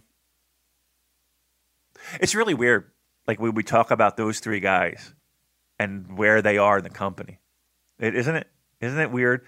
Because I, to me, Watanabe was a guy um, that everybody kind of thought would would be. I don't know. I don't think everybody was as high on Watanabe as other people might be on other young lions. I think Kawato was one of them. Right? I think people were much higher on Kawato than they were on Watanabe. Um, and I think people are higher on this crop than they are with the others. Uh, but it's interesting to see where where everybody's landing. Uh, I don't know if I'm ready to, to go gold yet. I mean, I'm talking big boy gold, as as confident as I was before. But he'll get something. He'll be a, listen. He'll be a, he'll be a focal point in the next five years. That's for that I I'll guarantee. So Sandro the Giant said, "Who's coming out of their gauntlet with more star power?" I'm struggling to pick between the two. I feel both have been excellent and a future stars. But yeah, I, I, guess we've answered that. I think we're both uh, in agreement that Uemura has got more upside, but not by too much. You know, we're not writing off no. Tsuji by any means. Um, no, I mean, one issue is that maybe they graduate both guys at the end of this gauntlet because you know, they've been young lions since like March 2018. It's been a very long time, so they could definitely do that. I don't think either of them need to go on excursion per se, but there is the issue about who replaces them because they do need young lions there to you know work the opening matches and do the dojo duties. They have Yuto Nakashima. I don't know what the status of him is since you know he wrestled for 30 seconds and hurt his shoulder. They've got Gabe Kids, um, so I don't know. There's an issue there with numbers for young lions for, for me, but. Uh, just uh, something to keep an eye on going forwards. And also, I just thought it was notable that Kota Ibushi and uh, Zack Sabre Jr. and Taichi were three people that were chosen to work with both young lions in these singles matches. Yeah. So uh, obviously, yeah. all three guys very well respected to to be able to be uh, valuable opponents in, in, these gauntlet matches. So yeah, you, you, Nicole brought that up to me. Yeah, usually those are reserved for dads, right? Mm-hmm. Usually that's you know you you would see a lot of the dads taking that role. So yeah, it is it is nice that uh, they did change that, made that a lot more interesting to me. Anyway, um, and again, I think I feel like it's different guys and different different styles, so they can get used to um, a singles match. Again, singles match, guys, singles match, and they don't they don't they don't you know they don't fall off the trees. I'm doing a lot of tree analogies today. Uh, they don't fall off of trees. So, yep, good stuff. I, I, I like that. But here's the thing too. I liked everything that I've seen so far. And and and and when we talked about it previous, we kind of knew we would, right? We kind of knew we would, and and we're probably exactly where we thought we would be when it comes to these gauntlet matches. Okay, let's touch on uh, the Kizuna Roads show that was on Tuesday, June 22nd. Main event was the Never Openweight Six Man Tag Championship match with the champions Yoshihashi, Hiroki Goto, and Tomohiro Ishii successfully defending against Dick Togo, Yujiro Takahashi, and Evil. So Ishii uh, pinned Dick Togo after a vertical drop brainbuster to successfully retain the never openweight six man championships. I think they might have broken some records in the process as well. Uh, Pieter made uh, her return here for Bullet Club. Yeah. And I mean, they, they, these championships, they're just proof of concept that if you book it properly and have good matches that have enough time and are well built and meaningful reigns and people taking it seriously and putting it over in the promos that they will become uh, interesting and exciting and meaningful for the fans. And uh, what I love about this Chaos team is the way that they lift their opponents into these like these high intensity bursts of action. So, you know, for example, if Yujiro and Ishii have laid out a, a two minute segment together, Yuji ain't going to be sleepwalking through that with rest holds. You know, Ishii, Yoshihashi, Goto, they're all tagging in. They're all wanting their bit to be the most memorable. Yoshihashi is is consistently good now. You know, there are no misses from him. He's a, he's just a, a, good wrestler that you can rely on. He's adapting to the clap crowds well. He's being louder. He's being more aggressive. In general, you can see his confidence has grown. I'm, I'm sure that's due to him winning the uh, Super J Cast Most Improved award in, in 2020. I thought sure. the, the Evil Ishii exchanges were fun. I thought Evil looked a lot more interesting than here than he has done for months. It, reminded me of that terrific New Year Dash uh, tag match that had a lot of the same guys involved. Um, and some of the Yoshihashi Goto team moves are really creative, really snappy. You know, they sold that this is a team that got great synergy. They're working hard behind the scenes to be an effective and, and uh, cohesive tag team. And uh, Yoshihashi and Evil, they've got surprisingly good chemistry. They had a great G1 match last year. They picked up again here. Um, you know, it might upset some people, but I think a lot of these wrestlers right now they're better as tag wrestlers than singles wrestlers. They aren't as good at filling a singles match with compelling wrestling. So these kind of matches hide their flaws, accentuate their strengths, and just make re- for really good watching. The, the, work is several clear steps above a, a standard multi-man tag on a Road 2 show. You can tell the wrestlers they've got newfound respect for these titles. They're working way harder to make them uh, the, these championship matches good than they would have done in years gone by. You know, even Dick Togo was in there taking a, yep. a, second rope brainbuster bump, and we're all used to the Bullet Club shenanigans by now. But um, some of the, the stuff they did, like you know the chairs stuff, I thought was really nasty. The evil laying in the shots to Ishii's back and the the Dick Togo pedigree onto the chair. I thought that was surprisingly brutal from Bullet Club shenanigans. That usually a bit cheesy. I, and I, honestly, this really over delivered on my admittedly low expectations. I thought everyone worked really hard. Bullet Club left a lot of the, the overly corny cheating spots at home. Last few minutes were breathless, they were hard hitting. And eh, Damon, it's another banger in the Never Six Man division. You know, for, for me, it's time we start talking about this Chaos team as one of the best tag teams in New Japan's recent history. You know, not just six man teams, I'm talking tag teams in general. So I, I very, very high on this match. What did you think of it? You were high on it more than I was. um, I thought it was very good. Don't get me wrong. I thought it was very good, um, considering what was on the other side, um, the non-chaos side, the Bullet Club side. Uh, I got to tip my hat to Yujiro, who did a lot of the heavy lifting there. Right?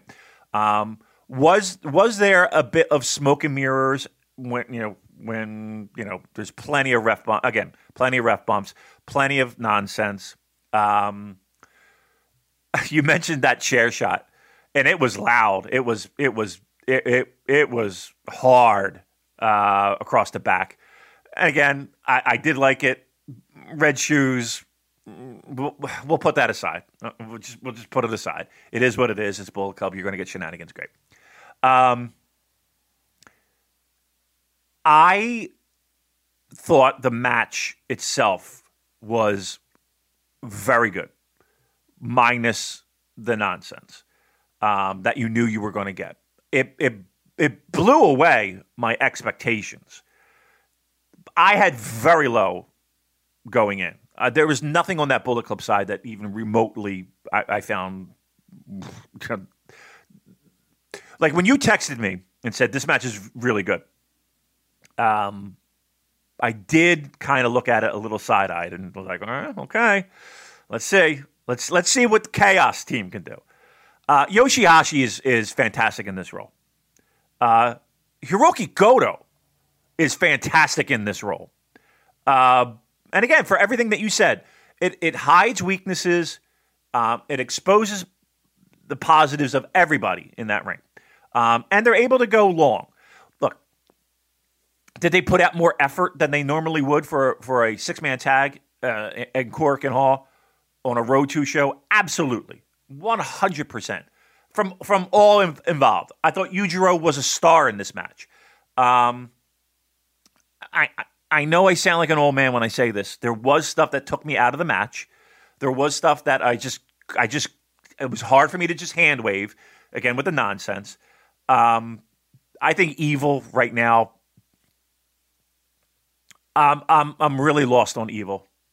I don't know. I don't know what we do with this guy. Um, I, I, I, look, if I had my way, uh, I would have those never six man titles defended more often because I think they're highlights of New Japan shows. Uh, will they get votes for tag team of the year? Yes, as well they should. To me, consistently, I uh, aside from dangerous Tekkers, give me a, give me another. T- all right, let's put it this way: Are you voting Tekkers first, or are you voting six man first? I think I'm voting for the six mans first. Hmm. I mean, every time they're out, these are good matches. I, I mean, they might be. It's hard not to, isn't it? It really is hard not to. They're deserving. They're making the most of a situation. They might. They might very well be my number one. They might very well be my number one. And again, I think this if, if Goto felt fresh, Ishii felt fresh, Yoshihashi feels fresh, just in this role. It is a nice. I, again, I just wish we would see more of it. They don't always have to headline these shows. Could they put them? they, And they don't always have to. Well, I guess it might be the charm of it. You know, having them go over twenty minutes. I was going to ask you that, Damon. Like, do you give these titles a, a dome defense? Because yeah, I said I, I, said on Twitter a lot of the magic comes from having that loyal, faithful Korakuen crowd who've been with this team, and particularly Yoshihashi from Jump Street giving them the main event, letting them have lots of time, really lets them shine. If you were to, you know, cram them into a, you know, 10, 12 minute match in a, uh, an echoey, three quarters empty Tokyo Dome, maybe that will be doing them and, and the titles a disservice. It, it might. Um, and I don't know if, if, like, we always complain about, oh my God, Okada, does it have to go 35 minutes? Blah, blah, blah, blah, blah, blah. Okay. I think the charm of these matches is the fact that they do go that long. And because normally on shows uh, uh, that are, you know, a little bit more of a spotlight on, they are an undercard match that goes 10 minutes or it's a gauntlet or, you know, it's just usually, usually they usually, you know, don't give them anything. They're filler. Yeah, why, why? I mean, why not? Um, why not? they've proven that they can deliver. They've proven that they can deliver. On one of these big shows, they should have it. Again, we don't have to make it a semi main event. We don't have to make it a main event. But a post intermission match, first match back, give them a little time. That might be good. Uh, one of these dome shows, they could do that. I say do it. They, they they've proven they can they can they've proven that spot. They've earned that spot. Let's put it that way. They've earned that spot. Well, I'm very excited by the next challenges. So uh, this is going to kick off next Thursday, July the 1st at Korakuen Hall. We're going to start off with three preview singles matches where we'll have Yoshihashi against Hiroshi Tenzan, uh, Hirooki Goto against Satoshi Kojima, and Tomohiro Ishii against Yuji Nagata. And then on Friday, July the 2nd at Korakuen, uh, we're getting them defended twice within the space of a week, Damon. The never open weight six man tag team championship yep. match uh, will be Yoshihashi, Ishii, and Goto defending against Nagata, Kojima, and Tenzan. I, I am well up for this one. I think this is a great challenging team. Yeah, this should be really good, right? I'm, I'm pumped for this one. See, now, look. I'm to, all right. I know we're, we're I'm, I'm doing a hard left turn here. This is this is exciting time to be a New Japan fan, isn't it? Like it just feels like even though we have people that we've seen for years, this feels fresh, right? These guys have wrestled each other in various formats for years. Yet this match feels fresh and I'm hyped for it, right? Doesn't it feel like and, and I can I, I can say this with some confidence. Doesn't it feel like there's some life and some energy and the people are may have jumped off the bandwagon are missing out on some really cool shit right now that maybe if this pandemic didn't happen, we wouldn't be seeing. Don't you feel like this this is I don't know, a, a, I don't know if energy is the word I can use to describe it, but doesn't it feel like there's energy that wasn't here mm, uh, just a handful of months ago? I think so. I, I, think basically from New Japan Cup onwards, New Japan really turned it around, pulled their finger out, and, and it's been consistently good. They've been very, very few shows or matches where I've tuned in and thought, ah, you know, this was a waste of my time. It's all been really good, and I get people are burnt out on the clap crowds. Hopefully, that. Well, I mean, who knows how long, much longer that's going to go on, but it's not really damaging my enjoyment of the product. So between that these big shows we've got over the horizon, these, you know, the six man titles, the tag titles being really well booked, uh, resurgence on the horizon in the States. Right. It, right. I think there's a lot to be excited about. Yeah. Yeah. I think it's, I think it's very easy to hand wave and say, oh, it's not what it was. Okay. You're right. And that is, that is uh, the truth. It's not. That's good. Look, I, look, truth be told, and Joel, I, am not speaking for you, but I think I echo these thoughts. There were times where this was a struggle, right? Just just getting the energy to watch these shows was a struggle, right? And I think a lot had to do with just doing this show. Of all right, let me watch, you know, right? I don't feel that way anymore. I'm I'm excited for things on the horizon. I'm excited where we are now. I'm excited for strong. I'm excited for the tag team situation. I'm excited for the six man. I'm excited for our heavyweight champion. I'm excited for these big shows right around the corner. I'm excited for G1. I'm excited by all these little dipping our toes and all these other promotions and the people that come in. I'm excited that Strong seems to be the destination in the United States. I'm excited for that t shirt I just sent you. I'm getting that fucker. right? I'm excited for the t shirt you sent me. I'm not getting that fucker, but I'm excited for people to get it. Uh, I think this is a very weird yet exciting and somewhat challenging time to be a New Japan fan. I, I, and and and I'll go so far as to say it's it's fresh and it's renewed my love of this company and this product. So hats off. I mean, that could that could fall apart in a fucking month, let's be honest but it has. It has definitely jump started. And and here's the thing: you're right. From New Japan Cup on, even with United Empire, even with Will, even with you know, I, am in. I'm and there's plenty of stuff where we've hand waved, and there's plenty of places where I feel like they've misstepped. But overall, th- I feel like this promotion feels. It doesn't feel. Here's the thing: everything that I listed. Here's one thing I won't say this promotion is not stale. This promotion is not stale right now.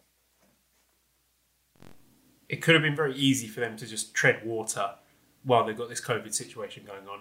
But yeah, they've taken risks uh, and they've done things that some people have disliked. Um, but um, to be fair, I think starting this year, they, they are now putting their best feet forward. There are a lot of stuff uh, and, and features of New Japan in sort of mid to late 2020 that people were not keen on. But I feel that those elements have sort of found their place on the undercard or, or the mid card. They're not a prominent part of the, the, the big title scenes in the company. So I feel that this is a company that, you know, in terms of the in ring product at least, is pretty much firing on all cylinders. I mean, it's as honestly, dare I say, it's as good as it's it's been for years. You know, when, when have we seen a, uh, an exciting heavyweight tag division and an exciting never six man division, an exciting US based division. There's just there's so much stuff going on at the moment. It, it, yeah, again, I think really exciting time. So people may have dropped off the bandwagon. I think it's a, a good time to be getting back on personally. But um, there you go. Um, question here from Dr. Gary who says, um, what is next for Yoshihashi once Chaos do lose those six man titles? Goto and Ishii I can see mixing up in the Never title, maybe heavyweight tags. What happens to the most improved wrestler of the COVID era? David, can this Chaos team just hold the Never six man That's what I'm saying. forever? Just don't drop them, please. right, right, right. Or just have it flip flop back and forth. Yeah, I mean, uh, for me, it's it's it's really something that's worked uh, uh, uh, across the board. Um, again, eventually they're going to drop those titles. We get it. Uh, keep them together. There's no reason to break them up. There really isn't. There is no reason to break them up. It's working. Uh, Ride the hot hand as long as you can. Um, again, they can lose the belts, but you know, fight to win them back. Um, there's plenty of, of, of, of ways you can do that. I don't think I don't look. We got to sit here with Roppongi 3K still, right? We could sit here. We we you know what I mean. We can hang on to uh, the, the the never six man uh, uh, titles for for chaos, right?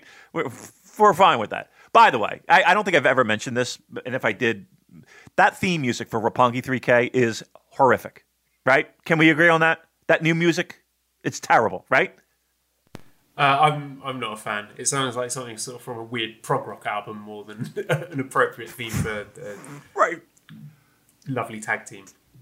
terrible. Uh, just awful. But anyway, uh, yes, eventually they will lose. But I, I say keep them in. Now, again, then they have a now. Not only that, because right now it just seems like um, it's to a large degree, it, you know. Well, you know, I take that back. I was going to say it feels like it's just random tag teams against them. Um, but with Bullet Club, at least there's there is some mini feud there. Um, I want to see like a true six man tag feud would be nice. That that would be really fun. Like a real true six man tag feud. Um, you know who I'd like to see? Maybe like a Juice Finley and uh, oh I don't know somebody else, right? That'd be a nice never six man thing, right?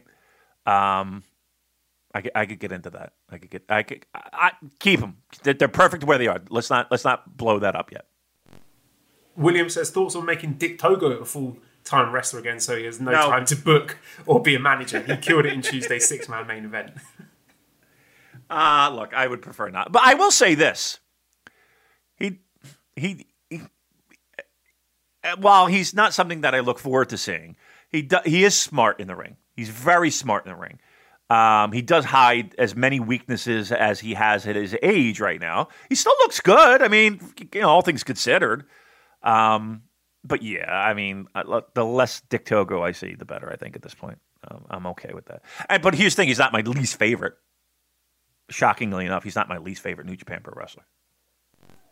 Okay, well, let's move on to the uh, show that was on Wednesday, June 23rd. Main event was IWGP Junior Heavyweight Tag Team Championships, which were won by the challengers. El Fantasmo, Taiji Ishimori defeated the champions, Sho and Yo. So uh, ELP pinned Yo after 26 minutes 43 seconds following sudden death. Um, I wasn't excited about this one. I was expecting it to be a lot of these junior tag matches are no more than the sum of their parts, but I actually quite like this one uh, more than I thought I would. I thought Yo's selling was really good. I thought Sho and Ishimori had some good exchanges. There were some really creative spots to break up pin attempts. There was a bit where Yo hit tossed ELP onto Ishimori, who had the yes lock on uh, Sho. I thought the Yo and ELP elbow and chop exchange was really good. Not something I was expecting to see. I basically I thought Yo was a standout performer here. He seemed to be the focus of the match, uh, and I liked that ELP and Ishimori looked like they'd worked hard to come up with some cool new team moves. And I, I quite like the post match celebrations. ELP and Ishimori hugging each other. They look genuinely delighted to have won these belts. Um, so yeah, I, I like this one a lot. Damon, what do you think? I thought it was good. Um, it's certainly not something I'm going to run back and watch again. Um, it was, I, you know what it was? It was a very good junior tag team match, right? That's exactly the way I would describe it. A very good junior tag match. Um, I, I guess I left with more questions than when I came in. Um, I did not. I wasn't surprised that that Sho and Yo dropped the titles. I just kind of feel like I've seen enough of Sho and Yo together. And I know that we were probably the champions of the Sho and Yo breakup and the Sho and Yo possible feud. Um, I personally feel like both guys took a step back in this little little run with the tag titles. Like f- overall, p- in general, my interest, I think people's interest, I think where they were heading post Roppongi 3K reunion. Um, I, I don't know if I'm a big fan of this run, and I and I'm I'm hoping this is the last that we see of it. I doubt that's the case, but I'm kind of at the point where it's like, okay, Sho felt like you know while Yo was on the shelf, uh, took steps to distance himself from the tag team. Yo being hurt, okay, nothing we can do about that. But I think more than ever, I'm ready for those two guys to go their separate ways. Well, luckily we've got Sho going off to start his um, glittering career in GLEAT as a UWF star wrestler, so you don't need to worry about that. I mean, no, my question is what's next for these tag titles? I think there's a high likelihood we're going to go to a, a Kanemaru Desperado feud because there are only three uh, junior else, tag right. in this entire division, which. Uh, yeah, it doesn't excite me, but there you go. It's a it's a very weak division at the moment. What, what can you do? Um, let's move on to New Japan Strong then. So um, we had the first bout of uh, Ignition on Friday, June the 18th. So we started off Josh Alexander uh, taking up the Alex Coughlin Challenge Match Series, uh, defeating Alex Coughlin in 11 minutes 25 seconds with divine intervention. Um, Alex Coughlin is just looking more and more like Ron Swanson each week. He, he has got obscene strength and power. It's really impressive.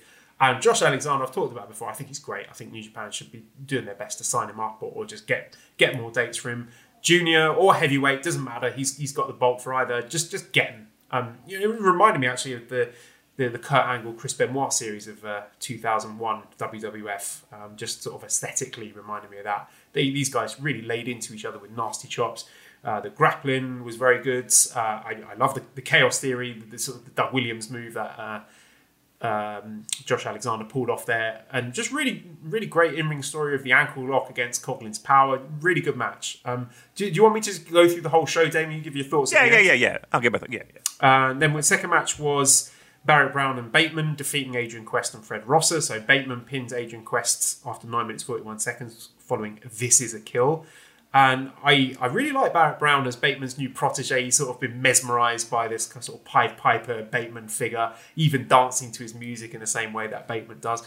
There's nothing groundbreaking here. It's just a, a solid tag match with a good story where, you know, we started off a few weeks ago with um, Barrett Brown and um, Adrian Quest tagging together, and then Adrian Quest got the pin, and Barrett Brown wasn't happy about that because he felt he needed to pick up wins. And then they had a singles match, and then Bateman's in his corner and helped him get the advantage. Then Fred Rosser's with his anti-bullying thing, trying to even up the score. So it, again, it's really simple stuff. But now we can uh, move on to some singles matches here. Presumably, Fred Rosser and um, Bateman can pair off again, and we can maybe see uh, another singles match between uh, Adrian Quest and, Barrett Brown at some point. And yeah, it's it's simple stuff, but it's, a simple story, well told.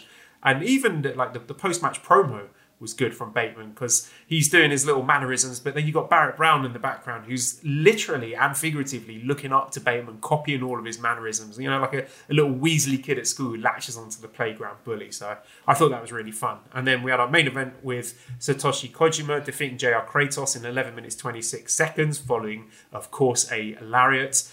I'm, I'm just really glad that they're finding meaningful things to do for the dads uh, right now. Um, Yeah. Particularly Kojima, he's having a, a bit of a renaissance this year. Um, he worked uh, really hard to make JR Kratos look good. He took some big bumps. Uh, I mean, this match almost sort of had a, a cartoonish quality to it, not in a bad way. It was like a sort of a kaiju film. Uh, JR Kratos, he- he pulls these really exaggerated facial expressions. A bit like a Batman villain. So, uh, just a, a really fun show overall. Yep, I agree 100%. Um, I know that, and correct me if I'm wrong, Joel, uh, you had some concerns online about holding on to talent for Strong. And I think that's a, I think that's the concern a lot of people have. Um, as hyped as we are, and as and as um, excited as we are about strong and the possibilities of of making that this even bigger than than what it is right now, uh, and making it a destination for U.S. wrestlers um, and Japanese wrestlers. Um, the idea of guys really working without contracts and without being, I don't want to say locked down, but you know, you know, go getting that talent and keeping that talent is is a concern. And I know that um, correct uh, correct me if I'm wrong again, but uh, you tweeted that out, and we got a response from a one Rocky Romero.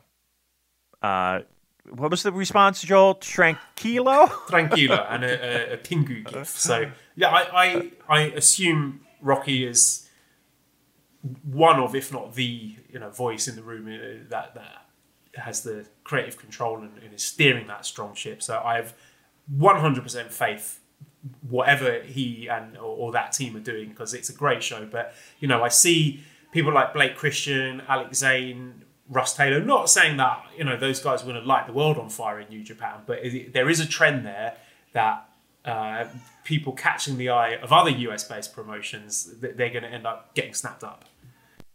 Right, and I feel like it is a little bit of a different time where um, the WWE is is.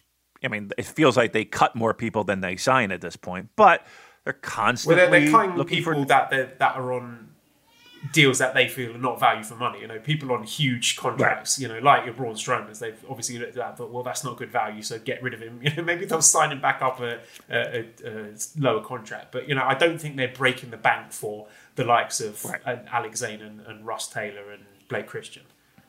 Right. But I also think that I don't know if that that idea of we got to sign every single independent pro wrestler there is out there – um, like they did in past years, it felt like, um, is their motivation, right? As as of right now, um, I hope not, right? I hope not because that does yeah. spell trouble. Yeah, it feels like Nick Khan is a person who would push back against that. You know, just signing people so that other promotions can't have them is, is not something that makes sort of strict business sense for for someone like Nick Khan, at least. Right, right. I, I guess that's my biggest concern is that um, I don't want this to be, and I had this, I had this same thought about New Japan, and I still do. Um, again, I don't want this to be a place where people, you know, improve the value of their stock and then decide, oh well, I'm going to go sign. You know, th- I'm doing this so that I can make more money here and get eyeballs on me from this company. Um, like I, I just that again, I'm not going to tell a wrestler not to make as much money as they can for the short amount of time that they're in pro wrestling. Sure, absolutely, go for it, my man.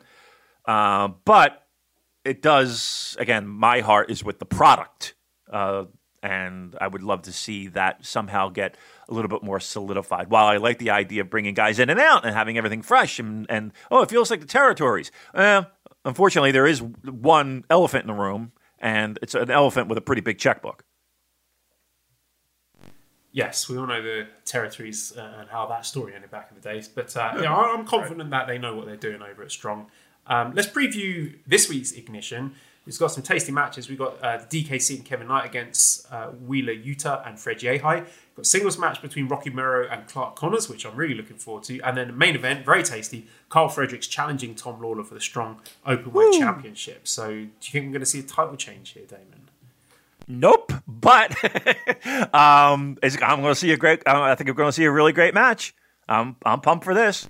I, um, I, feel like I need to see a great match to remind myself that Karl Fredericks is really good because I think there may be some fears that we're starting to miss the boat on him. I don't think that's the case, but I think we all need to see a singles match where we sit up and be like, "Yeah, this guy is the real deal." That that I you you read my mind on that. Yep, it's been it's been a while since we were strutting down the street with our Karl Fredericks banner, right? Um, because at this point, I think Clark yeah. Connors and, and Alex Coughlin are, uh, Clark Connors, I think, has definitely overtaken him. Alex Coughlin is close. Yeah, yeah, uh, uh, and not for nothing. That's that's a that's a good problem to have right now, right? But again, it would be nice just to remind people, right, of how great this guy is. Um, and he has a perfect opportunity against an opponent that is going to be super fun uh, yeah, I think everybody needs to carve out some time on uh, this weekend to uh, to to check that out. I think this is going to be really good. Um, they'll give them time, I think, right? They'll give them they'll give them plenty of time. So yeah, I'm I'm pumped. I'm psyched up. Uh, Bash says, "Do you think Tom Lawlor's fully done with MMA now after he uh, putting his gloves down in the octagon after his recent win? And should New Japan sign him up quick fast?" Yes and yes, yes and yes. And again, um, I I don't. He's a guy that that has um, a name. He's obviously holding their title. Um, there is that MLW connection. Yeah, I mean, I, he's he's an important piece to what they have right now in the states. I don't think, I think it's a no brainer that you, you you want to hold on to him. And I and here's the thing: the good news is is that it feels to me like he's a guy that wants to be there and wants to be a part of it. So, yeah, absolutely. But I, uh, is his MMA career done? I mean, again, ACH, Lio Rush, uh, you know, maybe it's the, the opposite for MMA. but his gloves in the ring didn't he, after one of his right. WrestleMania matches. Right. It was take that with. A it was a bit of a. Yeah, it was. It was a bit of a pro wrestling moment, wasn't it? All right, there's uh, one more thing I want to touch on before we go because uh, we've been running quite long here today. Um, beginning in three weeks on Strong is the Tag Team Turbulence uh, tournament. Yes. So we've got Doc Gallows and Karl Anderson, TJP and Clark Connors, Chris Dickinson and Brody King uh, in a team known as the Violence Unlimited. DKC and Kevin Knight, uh, Danny Limelight and JR Kratos representing Team Filthy, Yuji Nagata and Ren Narita, Wheeler Yuta and Fred Yehi, and Jorel Nelson and Royce Isaacs, who are the West Coast Wrecking Crew. Uh, so we have the brackets, Damon. I've sent them over to you. You got them there? I got them. I got them right here. Yes, well, I can, do. I'll tell you what. Mm-hmm. Sexiest tag team right there, Brody King and Chris Dickinson, right? Oh, absolutely. I mean, if I, well, I don't know actually. They, I, if I had the book, I would be tempted to make some new stars. I'd be looking at, you know, maybe a Fred Yehi and Wheeler Yuta. But let's see how this plays out. Um, should we run through our picks? Should we do a quick bracket bust? Yeah, why not? Yeah, let's bracket bust. Let's do it. All right, so uh, Karl Anderson, uh, Good Brothers against Clark and TJP. It's got to be Good Brothers, right? I don't know. I don't know. Um, you would think just by you know name and where they are in the pro wrestling ladder depends on on how long they got Karl and Doc in. You know what I mean? Like it depends on oh, so like, what see, their I, schedule. I think this whole tournament is a vehicle to get them back through the door in yeah. Japan on a, a more long term basis. I think they're gonna maybe we'll have the, the final of this tournament at Resurgence, and yeah, I I, I think that they're on there. They, they will be the bookies' favourites for me. I don't know. Maybe we'll, we'll have to check who the bookies' favourites actually are. But gun to my head, if I said who's winning this, it would be them. So I guess I've just spoiled the whole segment. But uh, you, yeah, well, you think, well, you think I mean, Clark and TJP have got a shot here, do you? I do. I actually do. Um, I mean, look, if if, if I'm looking at this on paper, um, I would definitely see Karl and Doc, Brody King, Chris Dickinson final. Right? Are we, are we in agreement with that? Um, yeah. Okay. I think yeah, I'm with you on that. Okay, well, let's go through the brackets then. So, uh, who have you got on this the top left side? Good brothers against All right, top left. Clark and TJP. I'll, I'll go Doc and Gallows because it makes sense. But I, I, I would not be surprised to see them lose. Uh, but okay, we'll go Doc and and and Karl. Okay, and Karl. Um, then uh, what do we got? Yep. Nagata and Narita against uh, Fred Yehi Wheeler Yuta. I again, I, I really think you want to be putting guys like Fred Yehi and Wheeler Yuta forward here as you know the stars of tomorrow. So I think they should win. If I were in charge, they yep. would win, but I don't think they will. Yep. I think Nagata and Ren are going through. So you think uh, Yuji and Ren, Karl and Doc? Yes. Hmm. Again, I'm trying to like figure out how many matches they taped. you know what I mean? Like, like I'm like, all right. Uh, I just think this is a great time to to to put over Fred and Wheeler. Um, and, and I, that's all I can get in my mind. Um, so I'm going there. I'm going Fred and Wheeler. Okay, so then uh, I've got a bracket uh, on the left side of Good Brothers against Yuji and Ren, and I've got Good Brothers going yep. through to the final. You Who have you got on your? I got the same. I got the same, but Fred and Wheeler, uh, Doc and Karl and, and Good Brothers go on to the finals uh, on the left side. Okay, uh, Kev, on the top right side, we've got Kevin Knight and the DKC against the West Coast Wrecking Crew, Jorel Nelson, Royce Isaacs. I think West Coast Wrecking Crew are going through here. Yep, I agree. And then Violence Unlimited, uh, Brody and Dickinson against Team Filthy, JR Kratos, Danny Limelight. I think we have uh, Violence Unlimited going through. I agree. Yes, correct. Which would give us uh, West Coast Violence. I, again, I think Brody King and Chris Dickinson not only go to the finals, but I think they win. I okay, I, um, I, I, think so. yeah, I, I agree. I think that is your final, and I think we see that final at Resurgence. I think we're going to have Yep. Good Brothers against Violence Unlimited at Resurgence.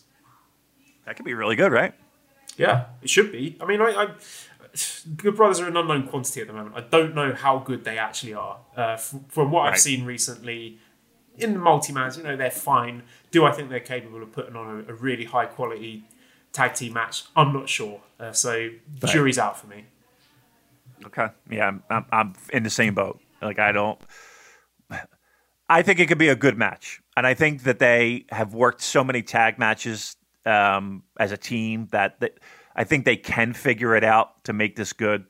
Um, I will say this personally. I mean, Karl and Doc would probably be my least wanting to see in the finals team. You know what I mean? Like, I would take any of those other teams in the final, but I think that Doc and Gallows make sense. Let's put it that way. Uh, and also, Reddit user Dark Horse underscore 77 found the trophies for this tournament available to purchase online from Maxwell Medals and Awards for the bargain price of $35. So, um, even if uh, any of those tag teams listening, if you don't win, you can just buy the trophies yourself for um, 70 bucks. So, there you go. Yeah, yeah, I I might do that. Um, how how do you find how do you but like what's your Google search for that? You know what I mean? Trophies that look like being fisted. I like what do you search for uh, to find those trophies and then find the exact ones? Brilliant, brilliant stuff. Um, if we did Yeah. special titles for our episode, uh, trophies that look like fisting would be the title of today's episode. But uh, let's wrap it up there. Uh, two hours on the clock here. Good stuff. Um, redcircle.com forward slash shows forward slash super dash j dash cast if you want to give us some money for all the hard work we do. Discord link is in the show notes. Um, I think the, the, the Discord chat quality is uh, in, increasing a lot these days. There's good good stuff there. Good good discussion. At Cobra Kawaii and ProWrestlingTees.com forward slash Super Jcast if you want to get one of our t-shirts. Big thank you to editor Dan. Find him on Twitter at LousyHero219. Subscribe to the Voices of Wrestling Podcast Network for other great shows. There's a really excellent episode of Music on the Mat uh, uh, featuring uh, Benno. They, they talked about CM Punk's things. I enjoyed that one a lot. Brought back a lot of good memories. Uh, give us a five snake review on iTunes. Follow us on Twitter at the Super Jcast. Thank you everyone for listening and goodbye.